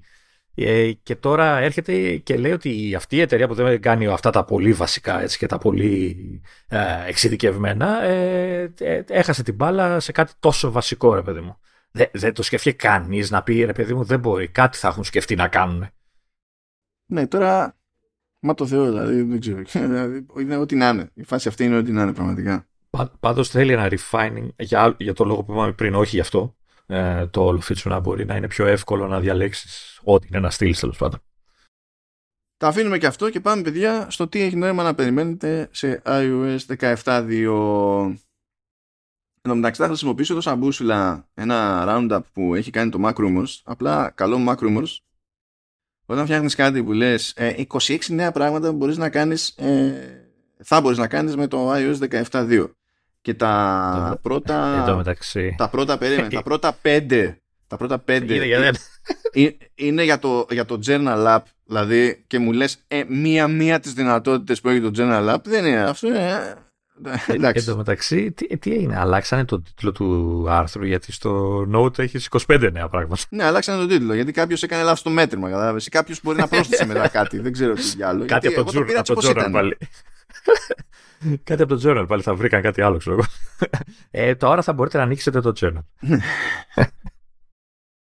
λοιπόν, υποτίθεται ότι κουμπώνει η νέα εφαρμογή της Apple που είναι το Journal, το έχει ανακοινώσει. Είχε πει ότι δεν θα βγει με τη μία. Θα το περιμέναμε αργότερα μέσα στο έτος και σκάει λοιπόν το Journal. Το Journal είναι πολύ απλή η εφαρμογή σαν στήσιμο. Ε, αν δηλαδή έχετε μάθει να χρησιμοποιείτε ξέρω εγώ, κάτι τύπου Day One ε, δεν έχει καμία ελπίδα να αντικαταστήσει αυτό το Day One. Καμία ελπίδα. Είναι πολύ πιο απλό. Σας αφήνει βέβαια να προσθέσετε φωτογραφίες, να προσθέσετε πράγματα που ακούγατε ξέρω εγώ και τέτοια. Και το, η, η δύναμη ας το πούμε του Journal είναι ότι ε, έχει αντίληψη του συνόλου των δεδομένων και στατιστικών που παίρνει χαμπάρι το τηλέφωνο. Πράγμα που σημαίνει το εξής. Όπως κάθε άλλη εφαρμογή, όπως Day One, ξέρω εγώ, μπορεί να σας κάνει κάποιες ειδοποιήσεις που μπορείτε να τις ρυθμίσετε κάθε πότε, τι ώρες, ξέρω εγώ και τέτοια και να λέει, ξέρω γράψτε κάτι. Και έχει και κάποια prompts μάλιστα ε, που είναι κάποιες ερωτησούλες και είναι σαν προτάσεις για ιδέες. Και άμα δεν σας αρέσει η ιδέα, μπορείτε να το κάνετε refresh και να σας πετάξει κάτι άλλο, ξέρω εγώ και κάτι Αλλά η χρησιμότητα του journal, όντας τόσο έτσι πυγμένο στο σύστημα, στα δεδομένα του συστήματος, είναι ότι μπορεί να πάτε μια βόλτα. Και στη διαδρομή ακούγατε κάποιο podcast. Τι εννοείς κάποιο podcast; Δεν καταλαβαίνω. Εντάξει, ακούγατε Command S. Ωραία. Έτσι. Ή να το κάνω χειρότερο. Πήγατε να φάτε κοψίδια και ακούγατε Command S. Είναι ότι είναι λάθος όλο. και με τη λίγδα πατάγατε stop play. Έτσι. και μπορεί να περάσει μια μέρα, να περάσουν δύο μέρες και να σας πετάξει μετά μια ειδοποίηση και να πει ότι ε, γράψτε κάτι για τη διαδρομή που κάνατε και πήγατε εκεί και ακούγατε το τάδε. Οπότε φτιάχνει και prompts, δηλαδή είναι πάτημα για να πείτε κάτι τέλος πάντων με βάση όντως τη, τη χρήση που γίνεται στη συσκευή. Και, και υποθέτω ότι μετά το βάζεις στην ημερομηνία την τότε ε, που έγινε ναι, ναι, ναι, ναι, βόλτα, ναι. πούμε. Ναι. Ούτως ή άλλως μπορείς να γράψεις κάτι για όποια ημερομηνία προηγούμενη κτλ. Δηλαδή, ό,τι θέλεις κάνεις με τις ημερομηνίες, δεν σε περιορίζει. Ε, και υποτίθεται ότι όλο αυτό δεν είναι και με API που κάποια πράγματα θα μπορούν, δηλαδή θα, θα τα καταλαβαίνει το journal, αλλά θα μπορεί το journal να τα στείλει σε εφαρμογή τρίτου. Άμα θέλουμε. Τώρα, οι εφαρμογές τρίτου δεν έχουν προσαρμοστεί ακόμη, γιατί ακόμη δεν έχει βγει το journal. Έτσι. Οπότε θα δούμε σε πράξη τι, τι παίζει, ρε παιδί μου. Αλλά αυτά με τα suggestions έχει τη φάση του και αυτά που έχει προτείνει τα κρατάει. δηλαδή, έστω ότι δεν μπορούσαμε να γράψουμε εκείνη την ώρα, δεν είχαμε όρεξη, αλλά μας ενδιέφερε να γράψουμε για την ειδοποίηση που μας έσκασε με notification. Μπορούμε να μπούμε στη, στην εφαρμογή και υπάρχει, υπάρχουν tabs με προτάσεις που είναι ένα tab έχει τα recommendations που σου σκάσανε και με notifications στην ουσία ε, αλλά έχει και ένα άλλο που είναι πιο δηλαδή περιλαμβάνει τα πάντα λέει recent ξέρω εγώ και βλέπεις την πρόσφατη σου δραστηριότητα και μπορείς από αυτή τη δραστηριότητα να ξεκινήσεις και να γράψεις κάτι, να φτιάξεις ένα entry τέλος πάντων. Είναι, είναι κάπως έτσι. ότι ε, μπορείς να γράψεις όσο κείμενο θες, έτσι, δηλαδή αγαπημένο μερολόγιο, σου γράφω σήμερα, μπλα μπλα, ξέρεις, δεν είναι ατακούλες ξέρω εγώ μόνο. Ναι, ναι, δεν είναι, δεν είναι θέμα. και φυσικά μπορείτε να το κλειδώσετε αυτό τελείως ε, μπορείτε να το αφήσετε ξεκλείδωτο, μπορείτε να το κλειδώσετε και μπορείτε να ορίσετε και πόσο γρήγορα θα κλειδώνει μόλις φύγει από το προσκήνιο η εφαρμογή. Με, με το εκείνο το μικρό κλειδάκι που είχαν τα ημερολόγια το... Αυτό είναι το παραβίαστη, γιατί φοβερές αυτές τις κλειδαριές. είναι γι' αυτό τις χρησιμοποιούσαν και σε κάτι τράπεζες. Ναι, ναι. Τώρα, η αλήθεια είναι ότι το έχω χρησιμοποιήσει εγώ κάμποσο και αυτό που συνειδητοποιώ είναι ότι με βολεύουν πάρα πολύ, ε, βολεύει πάρα πολύ που έχει αντίληψη της δραστηριότητας στο σύστημα ε, και μπορεί να καταλάβει και τέτοιο. Δηλαδή, αν, αν βρεθούμε εμείς στον ίδιο χώρο, στην ίδια καφετέρια, μπορεί να πάρει χαμπάρι που ήμασταν και να πάρει χαμπάρι ότι ήμασταν και κοντά, άρα μάλλον ήμασταν μαζί. Και να το χρησιμοποιήσει και αυτός ως πάτημα, ρε παιδί μου, για prompt. Και στους δύο; Ε, άμα το έχεις και τρέχει, ναι, από τη στιγμή που ε, ε, εγώ είμαι στις επαφές σου και εσύ στις επαφές μου και καταλαβαίνουν ότι, ότι, υπάρχει τέτοιο μια σύνδεση, δεν είναι ότι πέσαμε σε έναν άγνωστο, δεν έχει κανένα νόημα να το προτείνει αυτό. Ε, θα, το, θα το κάνει, ρε παιδί μου. Αλλά α, α, το θέμα είναι ότι αυτή η εφαρμογή για να πιάσει τόπο στο, στο σύνολο πρέπει όχι απλά να είναι για iPad, πρέπει να σκάσει και για Mac. Διότι αν θες να γράψεις τώρα πάνω από δύο σκέψεις στη σειρά, δεν είναι δουλειά κάτι σαν χτυπιές στο τηλέφωνο. Ναι, η αλήθεια είναι αυτή. Μπορείς βέβαια να γράψεις και ηχητικό, να αφήσεις ηχητικό μήνυμα, έτσι. Μπορείς να το κάνεις, δηλαδή μπορείς να βάλεις, αλλά κάποια στιγμή άμα θες να γράψεις κάτι πιο οργανωμένο, δεν γίνεται ο, ο μόνος τρόπος να είναι να κάνεις να χτυπιέσαι στο iPhone. Ε, εσύ, εσύ, που έχεις τώρα Apple Silicon δεν μπορεί να το τρέξεις αυτό που μπορεί να τρέξεις τις εφαρμογές του iPhone στο Mac σου. Το, το, το, το υποστηρίζει επειδή είναι ακόμα beta δεν, ε, δεν εμφανίζεται. Αυτό, για να το κάνω αυτό το πράγμα πρέπει όταν κυκλοφορήσει, γιατί τώρα σε beta period δεν παίζει, ε, όταν κυκλοφορήσει να είναι κάτι το οποίο κουμπώνει στο σύστημα του Mac App Store και να εμφανίζεται ως download. Ναι. Θα το κάνει, δεν ξέρω. Και αλήθεια είναι ότι δεν είμαι και σε τέτοιο. Στο, στο MacBook δεν είμαι σε, σε beta ακόμη. Μέχρι να λύσω το ζήτημα που, που έχω με Apple Support, μένω στο, στο κανονικό, διότι μόλις το γυρίσει σε beta θα πούνε Ε, δεν μπορούμε να προσφέρουμε υποστήριξη για beta. Που δεν έχουν άδικο, αλλά ταυτόχρονα το ζήτημα που έχω είναι με το CloudKit και με το πώς κάνουν sync τα δεδομένα στους servers τους. Και αυτό δεν, δεν ήρθε πάνω κάτω, δεν άλλαξε επειδή βάλαμε την beta. Τέλος πάντων. Okay.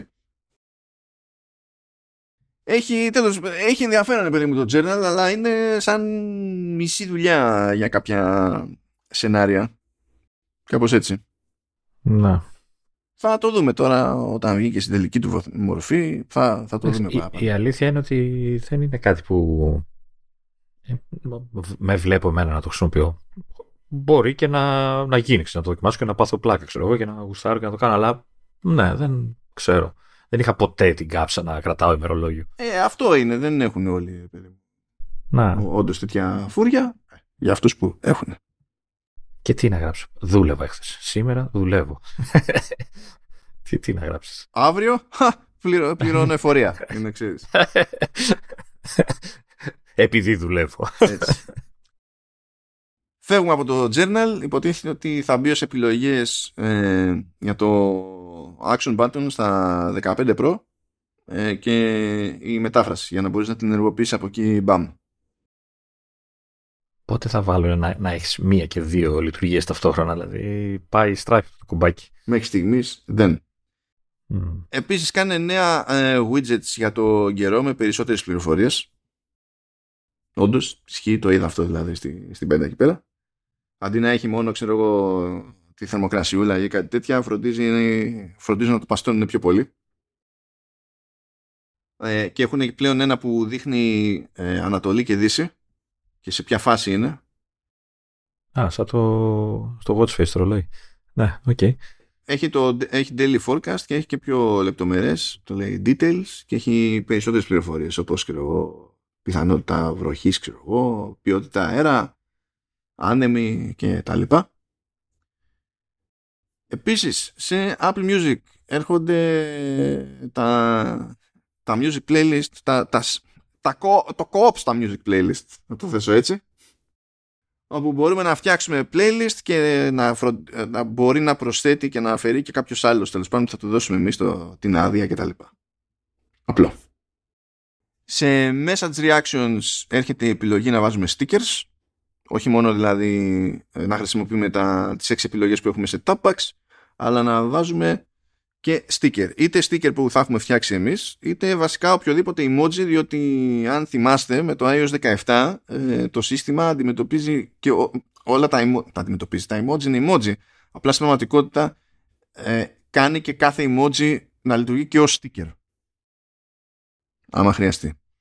Ε, οι πρώτες εντυπώσεις από αυτό ε, είναι μάπα. Διότι έτσι όπως βάζει το, το sticker, έτσι όπως το βάζεις στο, στο πλαίσιο του μηνύματος, πάντα κρύβει λίγο κείμενο. Και δεν μπορείς να κάνεις κάτι γι' αυτό. Ναι. ναι. Ε, τουλάχιστον μπορείς να το μικρύνεις μεγαλώσεις ή είναι στάνταρ το μέγεθος; Όχι, το κοίτα, το δοκίμασα σε σένα. Σου έστειλα ένα sticker και μετά το έπιασα και το, να το σύρω πιο πέρα. Και έπαθε φρίκι το sticker και πήρε μέγεθος, ξέρω εγώ, ενός πίξελ και βλέπω είναι μια κουκίδα πλέον στη μέση του πουθενά και δεν μπορώ να την πιάσω να την ξανακουνήσω. Αυτοκτόνης τελείωσε, ναι, δεν είμαι εγώ για τέτοιο. Ε, επίσης είπαμε, καλά έχουμε ξαναμιλήσει για το Special Audio, έρχεται με το 17.2 τουλάχιστον για εκείνους που έχουν 15 Pro και 15 Pro Max. Special ε, βίντεο, όχι audio. Είπα special audio, special video, sorry. Mm. Τραβάτε από τώρα ώστε όταν έρθει η ώρα σας για Vision Pro να είστε κομπλέ. Ναι, ναι, αυτό. Έτσι αυτό.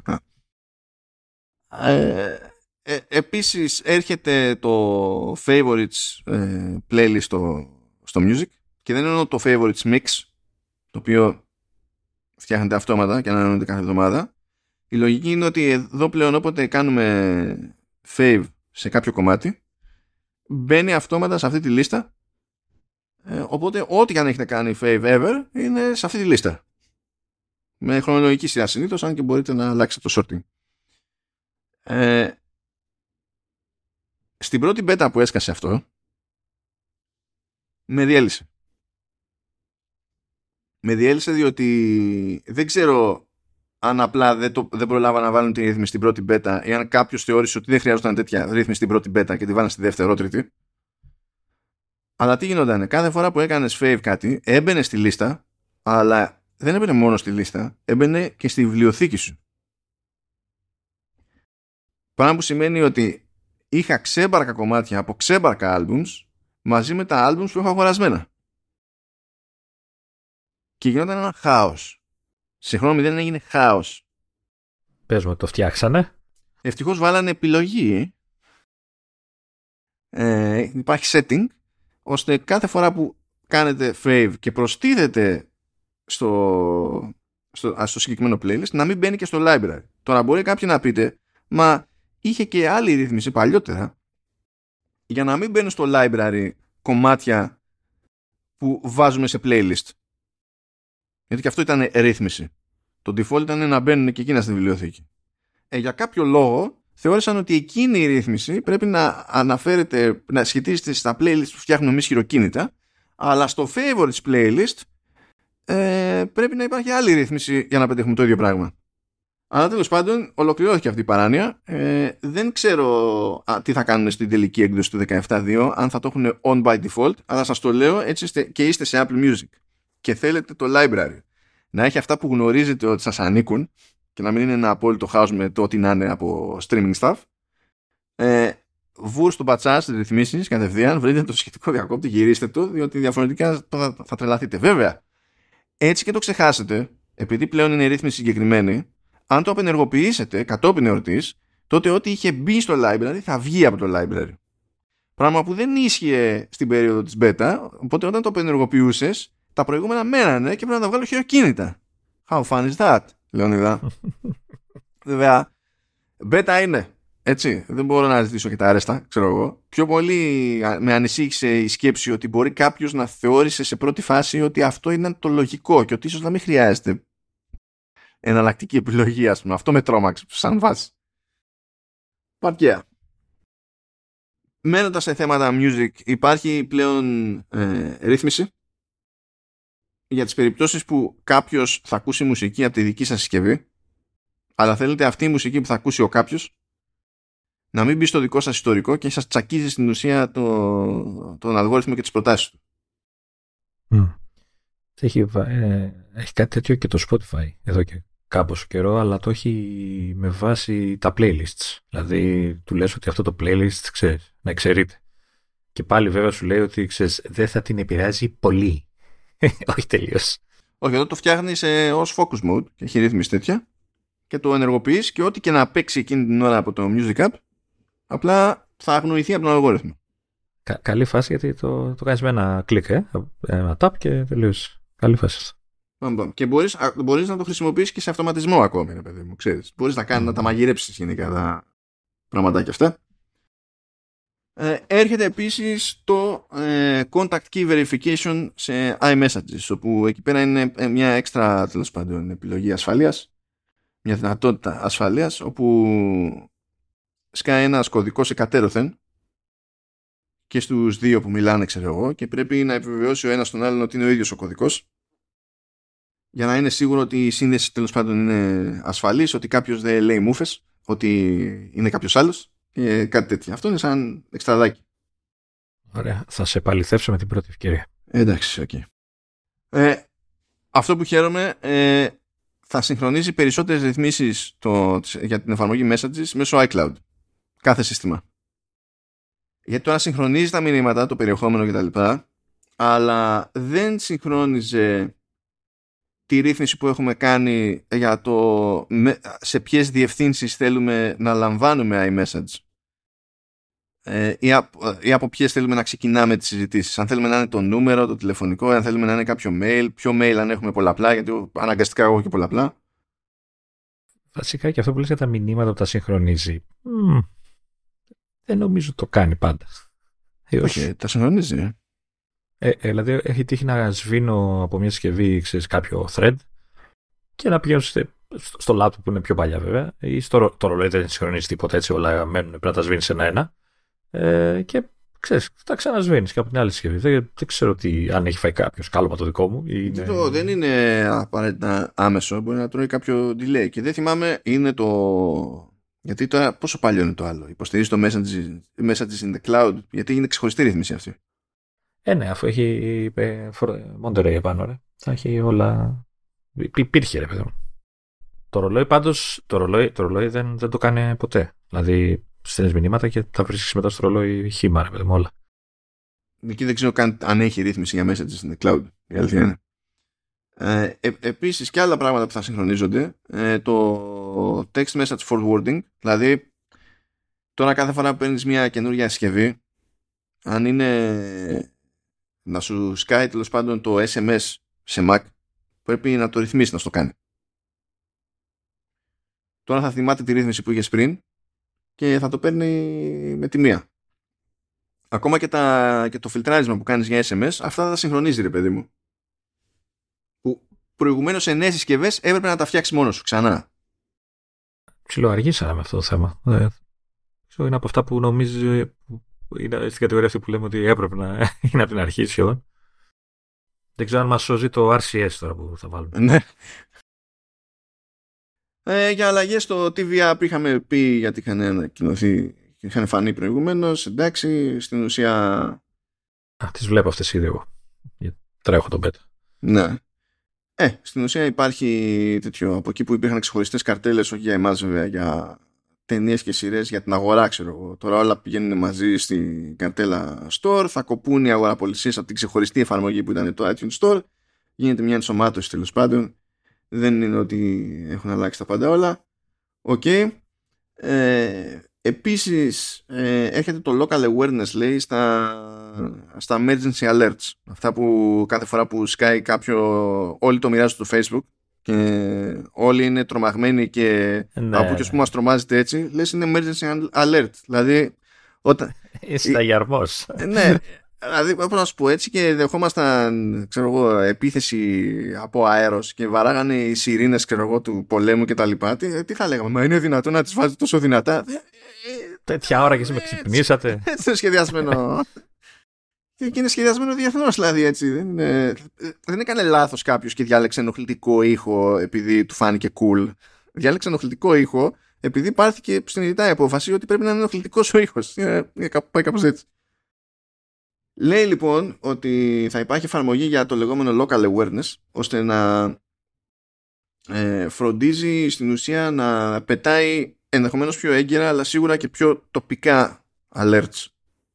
Τώρα δεν ξέρω πόσο μας επηρεάζει εμάς αυτό το πράγμα εδώ πέρα γιατί ξέρεις το τι εννοεί τοπικό η Αμερική και τι εννοεί τοπικό η Ελλάδα είναι λίγο διαφορετική υπόθεση.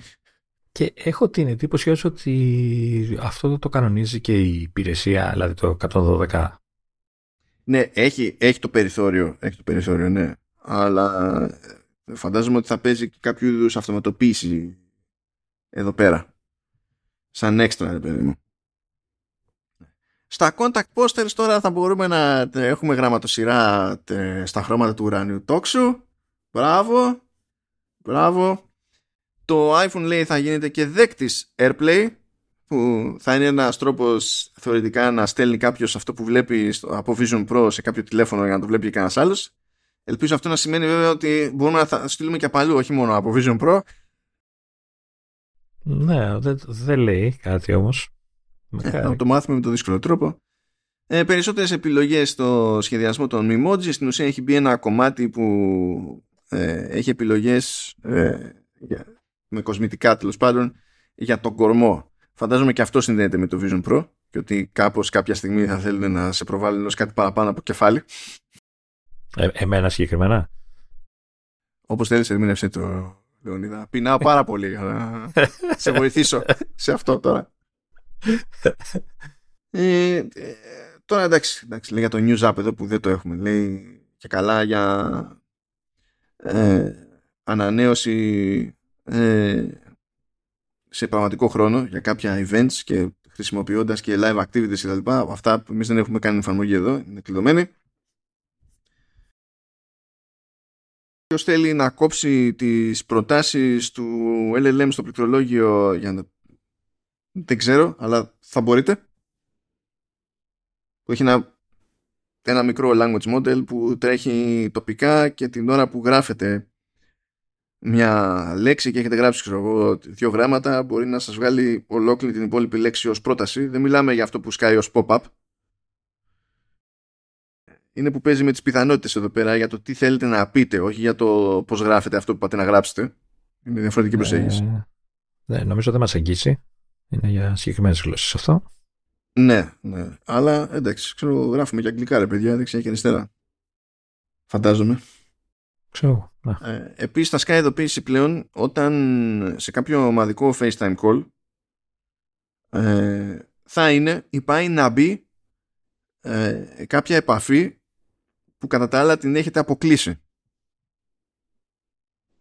Δηλαδή, πες ότι ξεκινάς εσύ μια κλίση. Και είναι ε, σε αυτή την κλίση καλεσμένος και κάποιος που έχω κάνει block και πάω να μπω εγώ σε αυτή την κλίση Ποιο, ποιο, να το κάνουμε κουσκούς. Ναι, ναι. ε, και το FaceTime θα με ειδοποιεί εμένα σε αυτή την περίπτωση. Κοίταξε να δεις, αυτό το call είναι κάποιος που τον έχεις μπλοκαρισμένο. Γιατί εκεί κάνει κουμάντα αυτός που ξεκινήσει το call προφανώς. Άρα, εγώ το περιθώριο να διαλέξω θα μπω ή δεν θα μπω. Αντίστοιχα, αν είμαι ήδη σε αυτό το call και πάει κατόπιν ερώτηση να μπει κάποιος, μου σκάει επίσης ειδοποίηση για να ξέρω τι να κάνω, ρε παιδί μου, αν θέλω να τον αποφύγω. Ναι, ε, δεν μπορείς να τον διώξεις εσύ, εκτός αν είσαι ο host. Μα άμα δεν είμαι ο host, πώς να τον διώξω εγώ, ναι, δεν είναι. Ναι. Οπότε καλύπτει αυτό το σενάριο, ρε παιδί μου, που δεν είσαι εσύ ο host να κάνεις ό,τι σου τη βάρεσει. Ε, επίσης το contact poster πλέον θα μοιράζεται και σε FaceTime calls. Εντάξει, OK. Okay. Ε, επεκτείνονται λέει τα, content, τα sensitive content warnings στην ουσία και στα contact posters και τα λοιπά ώστε αν κάποιος την έχει δει ότι θέλει να βάλει κάτι κάτι στραβό ως contact poster για trolling. Ε, μπορείτε να ενεργοποιήσετε αυτό το σύστημα προαιρετικά που πλέον θα καλύπτει και αυτές τις περιπτώσεις. Σε κάθε περίπτωση δεν ειδοποιείται η Apple για, ε, για το όποιο περιστατικό. Ε, δεν σκανάρετε κάτι εκτός τηλεφώνου και τα συνάφη.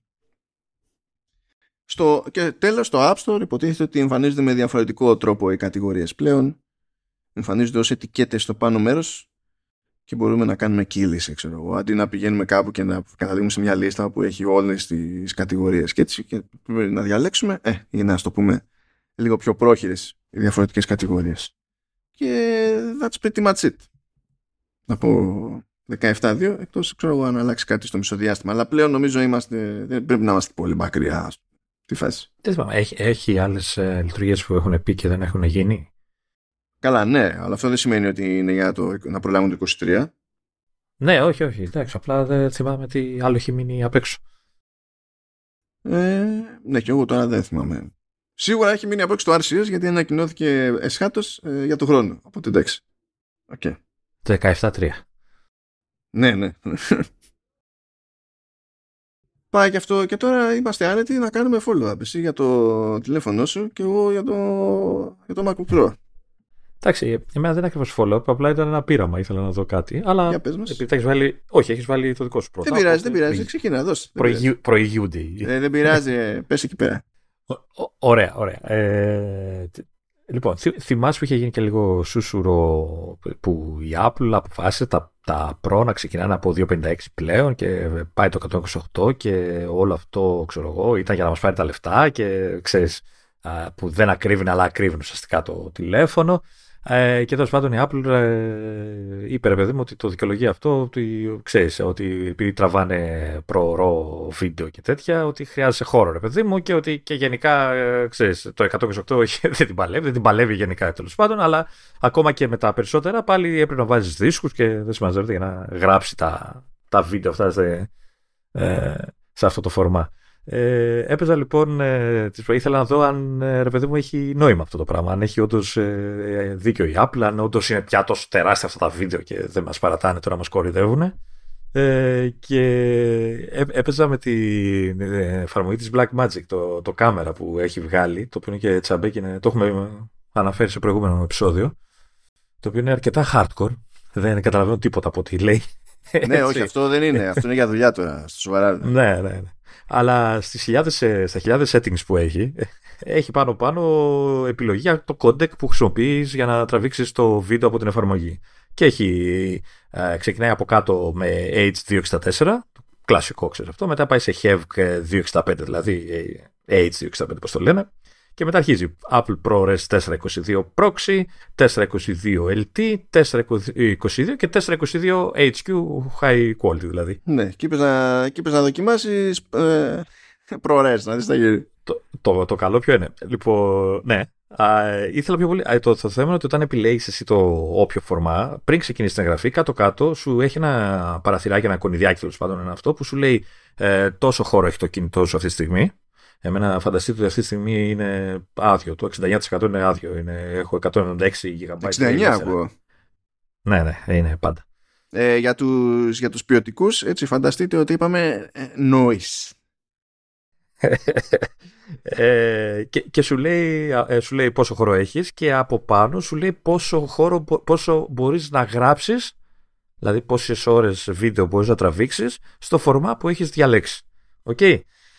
Λοιπόν, ε, αυτό ήθελα να, να μοιραστώ μαζί σας για να καταλάβετε ότι μάλλον έχουν δίκιο που υποστηρίζουν πλέον SSD ε, και γενικά ξέρω εγώ κτλ. Γιατί φανταστείτε ότι βάζοντας το H264 το οποίο είναι το, το κλασικό έτσι codec έτσι που είναι και το πιο ας πούμε απλό ε, με 176 GB ελεύθερα εγώ αυτή τη στιγμή μπορώ να γράψω 8 ώρες και 40 λεπτά.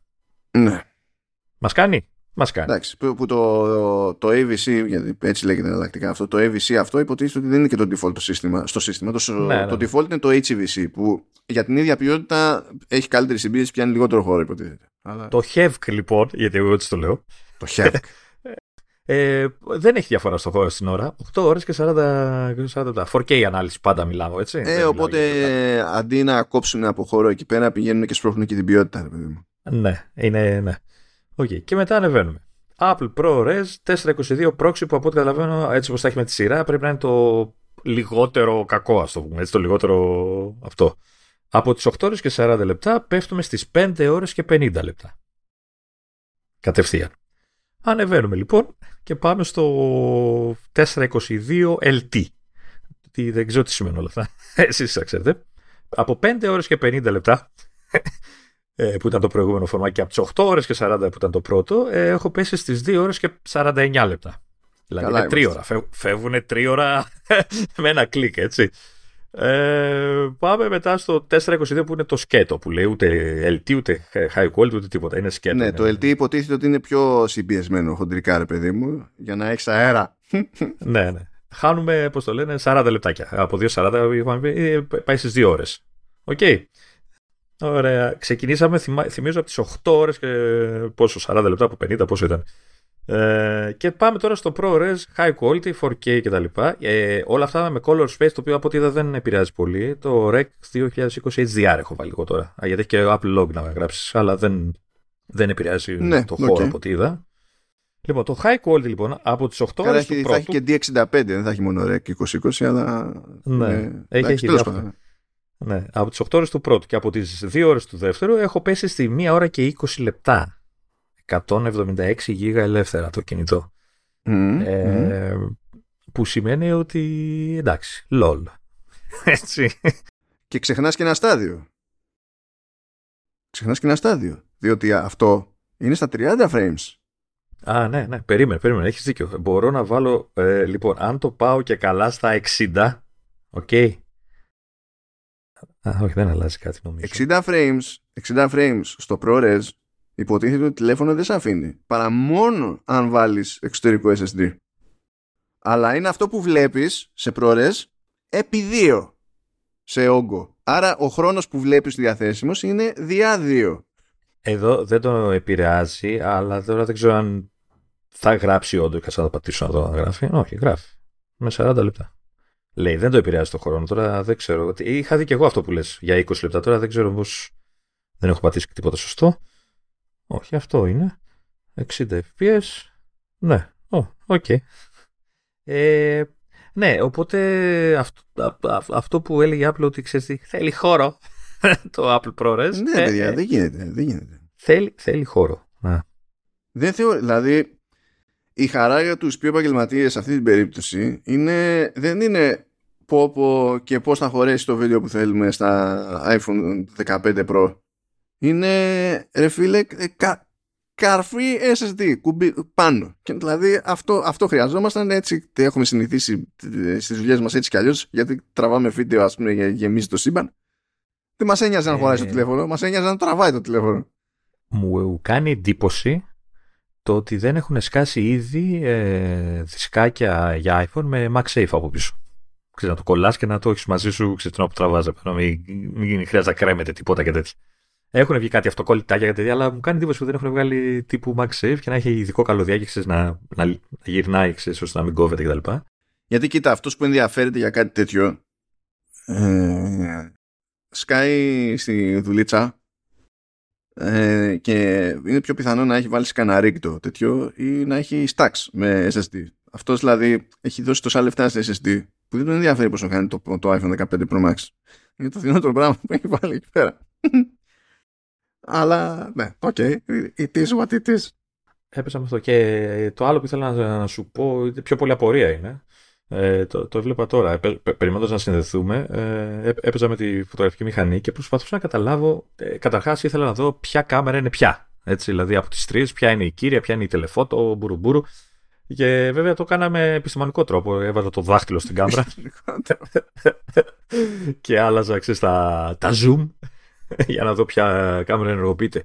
Ε, τράβαγα λοιπόν φωτογραφίες με τα διάφορα zoom, το λέω έτσι επίτηδες. Ε, και πέρα από το 0,5 το οποίο όταν τραβήξει φωτογραφία, το info της φωτογραφίας έλεγε ότι έχει τραβηθεί με τον ε, ευρυγόνιο, ας πούμε, φακό. Όλα τα άλλα zoom ε, παίζανε με την κύρια κάμερα.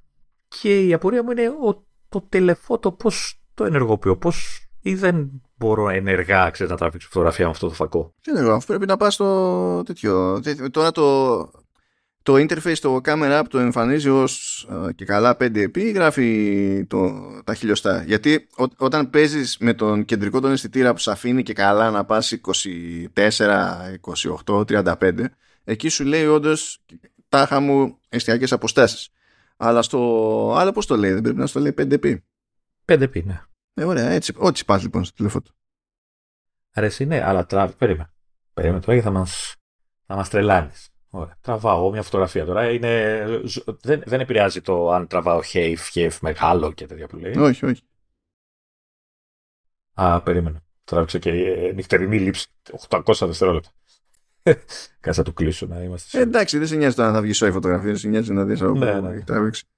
Λοιπόν, και πάω στα info και μου τη λέει πάλι κύρια κάμερα. Απλά 12 MP αντί για 24 ξέρω, ή 48 που είναι. Και μου κάνει εκτός αν είναι λάθος το info, ξέρω εγώ τι να πω.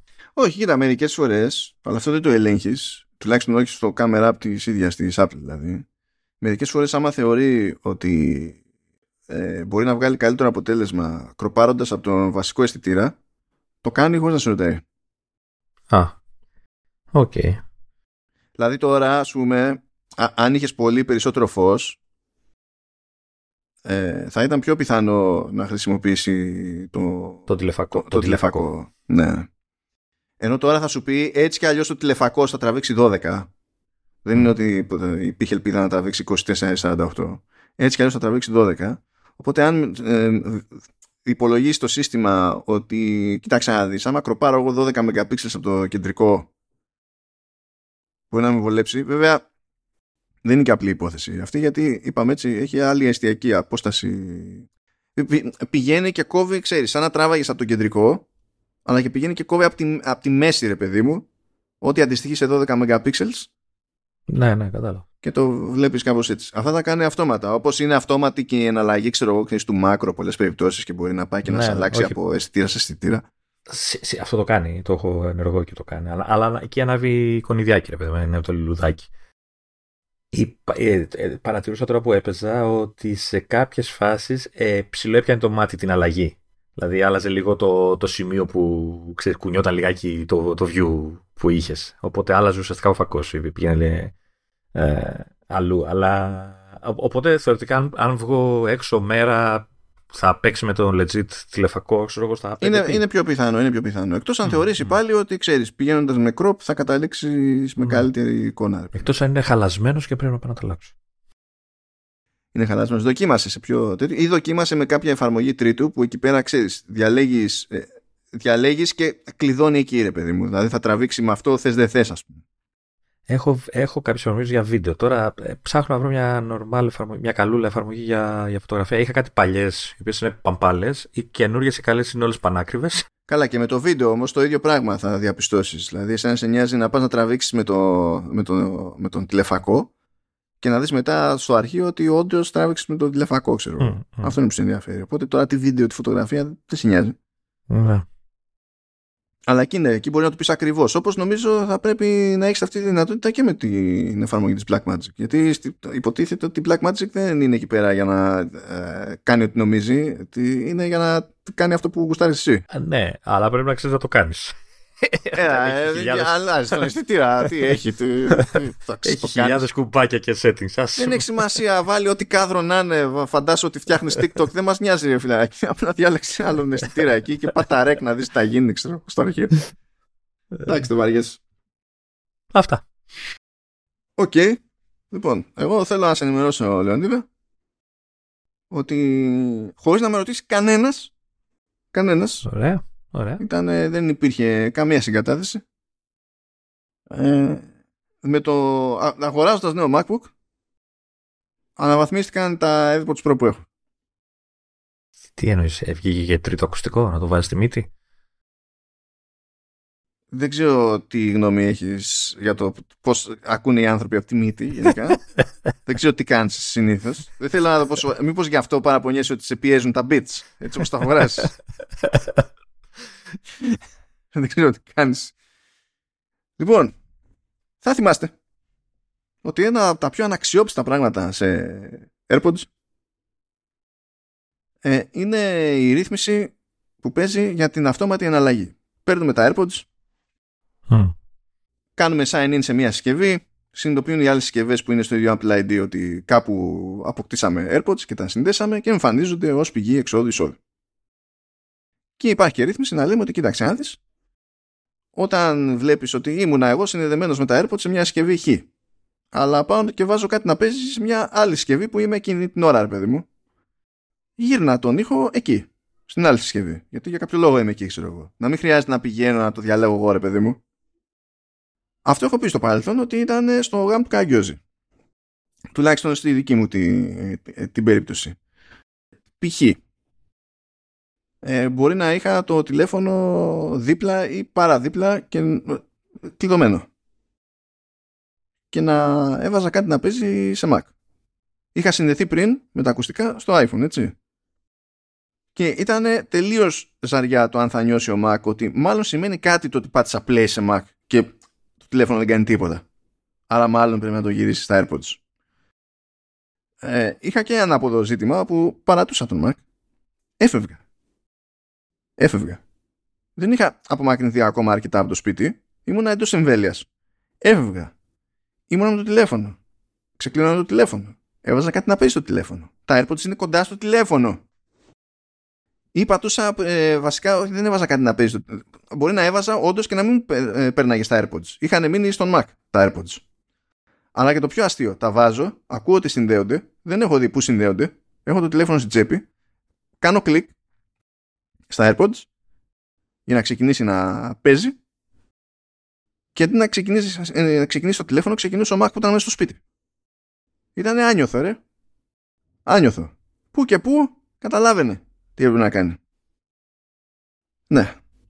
Για κάποιο λόγο με Apple Silicon είναι Logitech. Τι άλλαξε δηλαδή. Δεν... Αφού ε, σε, σε κάποια φάση με τρόμαξε. Δηλαδή γιατί δεν περίμενα καθόλου να γυρίσει, καθόλου, και γύρισε.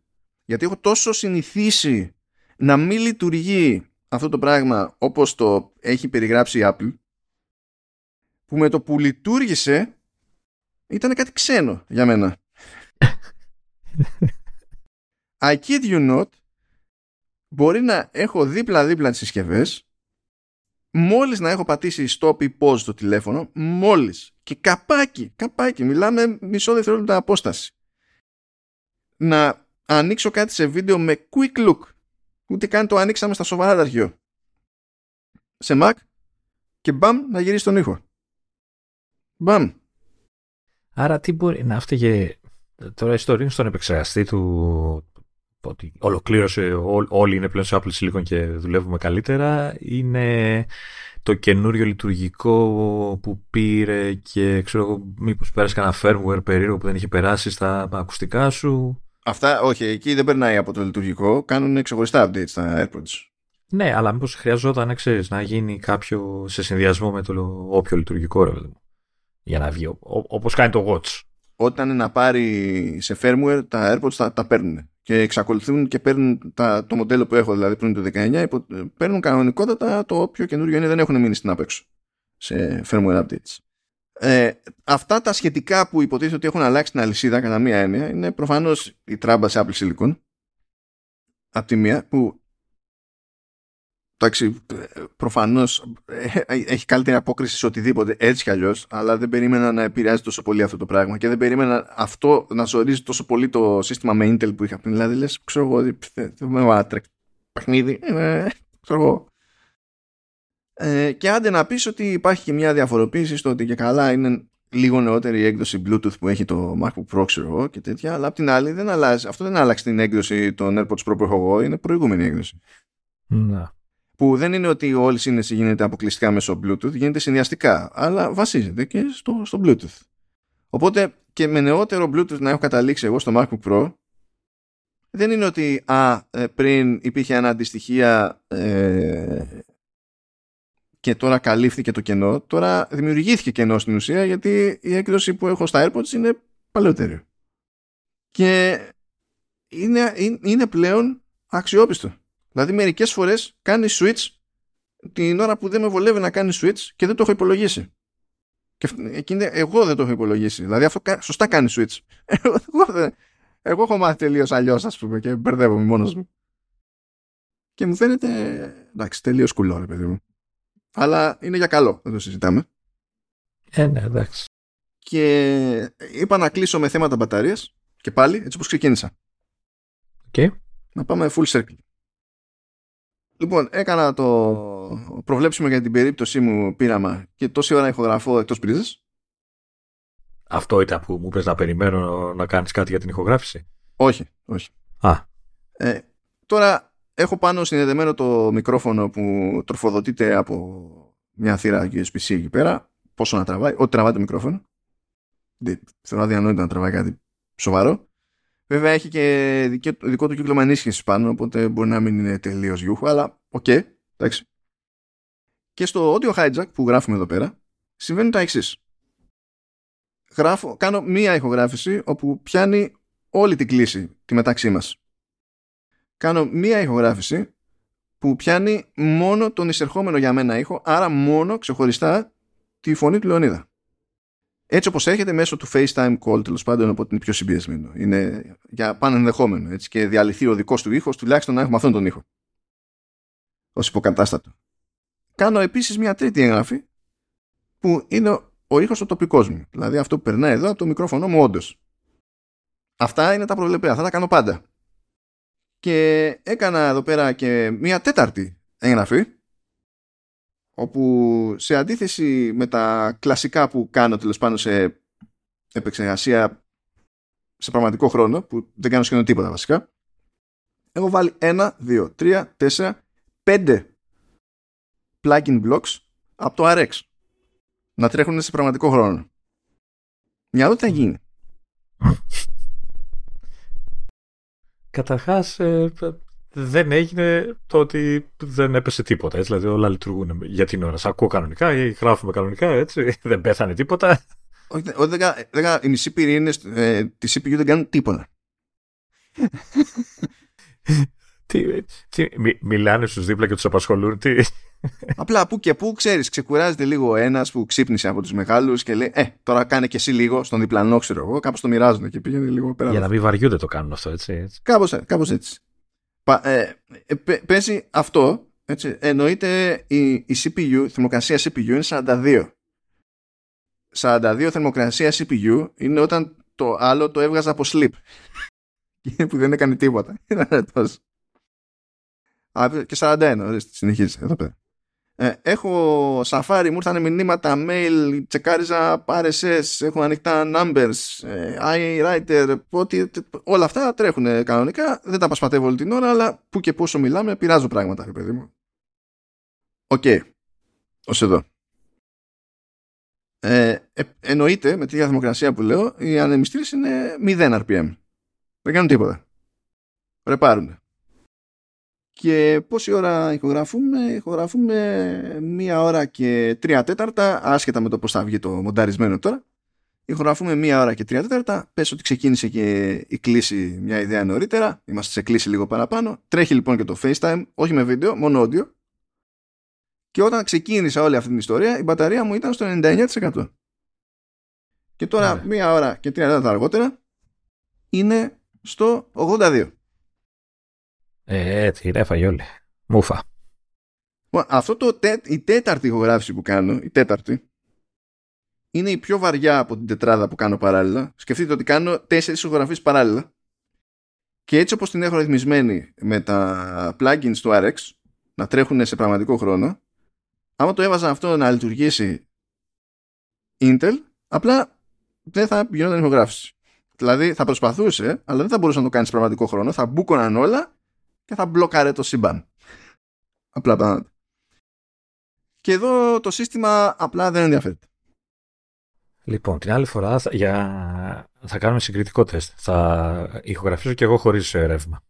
Όχι εσύ, Λεωνίδα, χωρίς ρεύμα. Όχι εσύ, γιατί ξέρω πώς είναι χωρίς ρεύμα με Intel. Είχα ότι μέχρι μια εβδομάδα και κάτι πριν δεν κάνω εγώ όλα αυτά. Και είναι και δύο χρόνια παλιότερο έτσι. Παλιότερη και η μπαταρία εννοώ. Ναι, δεν, δεν αναρωτιέμαι αν θα αντέξει μπαταρία. Είμαι σίγουρος ότι θα αντέξει μπαταρία. Απλά θέλω να δω τι σημαίνει αυτό.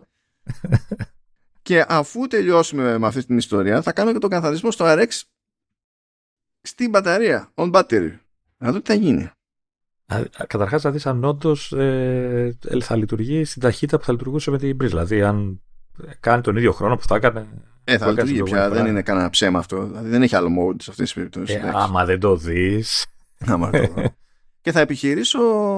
Εντάξει, αλήθεια είναι ότι το ιδανικό θα ήταν να το μοντάρω και σήμερα να το βγάλω ξέρεις, όλο, όλη τη δουλειά, ρε παιδί μου. Αλλά επειδή εκτάκτο γράφουμε Τρίτη αντί για Τετάρτη. Ε, και το πρόγραμμα είναι λίγο περίεργο και δεν με παίρνει να το μοντάρω αυθημερών.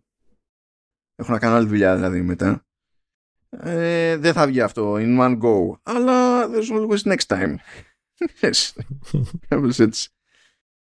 Ε, αλλά ναι, είναι, η φάση είναι, είναι θαύμα, διότι αυτό που μόλις περιέγραψα, ακόμα και αν έτρεχε στα σοβαρά στο προηγούμενο μου μηχάνημα του 2017, το διπύρινο εκεί πέρα, το i5, ε, δεν θα κόταγα να το κάνω εκτός μπρίζας για κανένα λόγο.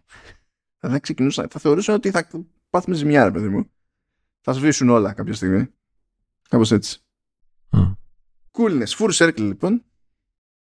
Και μπορούμε να πούμε ότι ολοκληρώσαμε. Ξεκολουθείς να ζεις το μύθο σου. Δεν λες τίποτα. Σκέψου τώρα ότι έκανα όλο αυτό που είπα. Ορίστε έπεσε και στο 81 όσοι να μιλάμε. Αχ, αχ. Να τα αλλάξεις. Δεν, είναι πρώτη φορά που αυτές τις μέρες, δηλαδή ό,τι χειρότερο έχω προλάβει να κάνω στην μπαταρία. Πρώτη φορά βλέπω την μπαταρία να είναι τόσο χαμηλή. ναι, πες ότι φταίω εγώ τώρα. Όχι, ξεκάθαρα αυτή όλη η παπάντζα που έχω κάνει εδώ με τα πέντε plugins παραπάνω. Δεν το συζητάμε αυτό. ναι. Γιατί ξέρω αυτά ότι αν τα κάνω offline στον ήχο αφού τον έχω καταγράψει ρε παιδί μου ε, θέλουν και αυτά σε κάποιες περιπτώσεις το, το χρόνο τους. Δεν είναι, ξέρεις, ότι δεν είναι αυτονόητο ότι σε όλα jet όταν τα βάλεις σε πραγματικό χρόνο. Η αλήθεια είναι ότι τα πιο χοντρά που ήθελα να βάλω, τα πιο βαριά, δοκίμασα να τα βάλω, αλλά αρνούνται να λειτουργήσουν. Μου πετάει δηλαδή το ίδιο το plugin ειδοποίηση ότι εμείς αυτό το plugin δεν το έχουμε φτιάξει για real time. Οπότε δεν σε αφήνει να το χρησιμοποιήσεις σε, σε real time. Το ίδιο το RX δηλαδή σου λέει no. Και είπα κρίμα, κρίμα. Ήθελα να δω τι θα γίνει. ας, κατέρε ρε παιδί μου, ήθελα να δω όμως τη φάση, αλλά δεν μπορώ καν να το χρησιμοποιήσω. Οπότε πακέτο. Ωραία λοιπόν. Τελειώσαμε; Τελειώκαμε. Σας αφήνουμε. Θα τα πούμε τον άλλο εβδομάδο. Καλώς εγώ των πραγμάτων. Και καλά να περνάτε παιδιά και θα επανέλθουμε εμείς με περισσότερα σοκ. Να δω τι άλλο θα έχει αλλάξει χάρη στην, αλλαγή του MacBook, ας πούμε. Ξέρω εγώ, θα βελτιωθεί από σπόντα η διατροφή μου χωρίς λόγο, θα έχει κάποιες άλλες παρενέργειες, ό,τι να είναι. Απλά επειδή υπάρχουμε στον ίδιο χώρο, δεν ξέρω. Και να κανονίσουμε ένα καφέ επιτέλους, δηλαδή, τι θα γίνει; Έχουμε το πράγμα να τα δοκιμάσουμε. Ναι, πρέπει να, να δω και εγώ το λάπτοπ, να δεις εσύ το iPhone να το πιάσεις λίγο στα χέρια σου. Εγώ δεν θα το πιάσω στα χέρια μου το λάπτοπ σου, γιατί ξέρω ότι θα κινδυνεύει η ζωή μου. Αλλά εντάξει. Εις διπλούν, γιατί θα φοβάσαι εμένα, θα φοβάσαι και τον εαυτό σου. Ε, ναι. Εντάξει. Αυτό είναι το θέμα. Αλλά ναι, να, να, να μου δείξεις κανένα 2 επί, 3 επί, 5 επί. Δύο επί, μάλλον, όχι τρία. Ε, θα έχει φάση, ξέρεις, να κάνουμε και να το συγκρίνεις και με το 12 Pro Max. Για το συγκρίνεις με 8 Plus, αλλά να δεις αποστάσεις σε κάποια πράγματα και σε σχέση με το 12 Pro Max. Γιατί θα έχει και εκεί διαφορά ουσίας. Κοίτα, 8 Plus το συγκρίνω από φωτογραφίες που είχα τραβήξει παλιότερα. Παιδί μου, που ναι, ναι. Τον, τον τελευταίο καιρό, μάλιστα, selfie βράδυ ήταν απλά lol. Ήταν πολύ χάλια, ρε παιδί. Ε, αλλά επειδή το έχω σβήσει τώρα, δεν μπορώ ξέρω, να πω το ανάβω και βλέπω ταυτόχρονα λήψη. Αλλά εντάξει, εντάξει. Θα τα κάνουμε, θα τα κανονίσουμε αυτά. Εντάξει, άντε να δω. Χαιρετώ σας και τα λέμε παιδιά. Τσαου.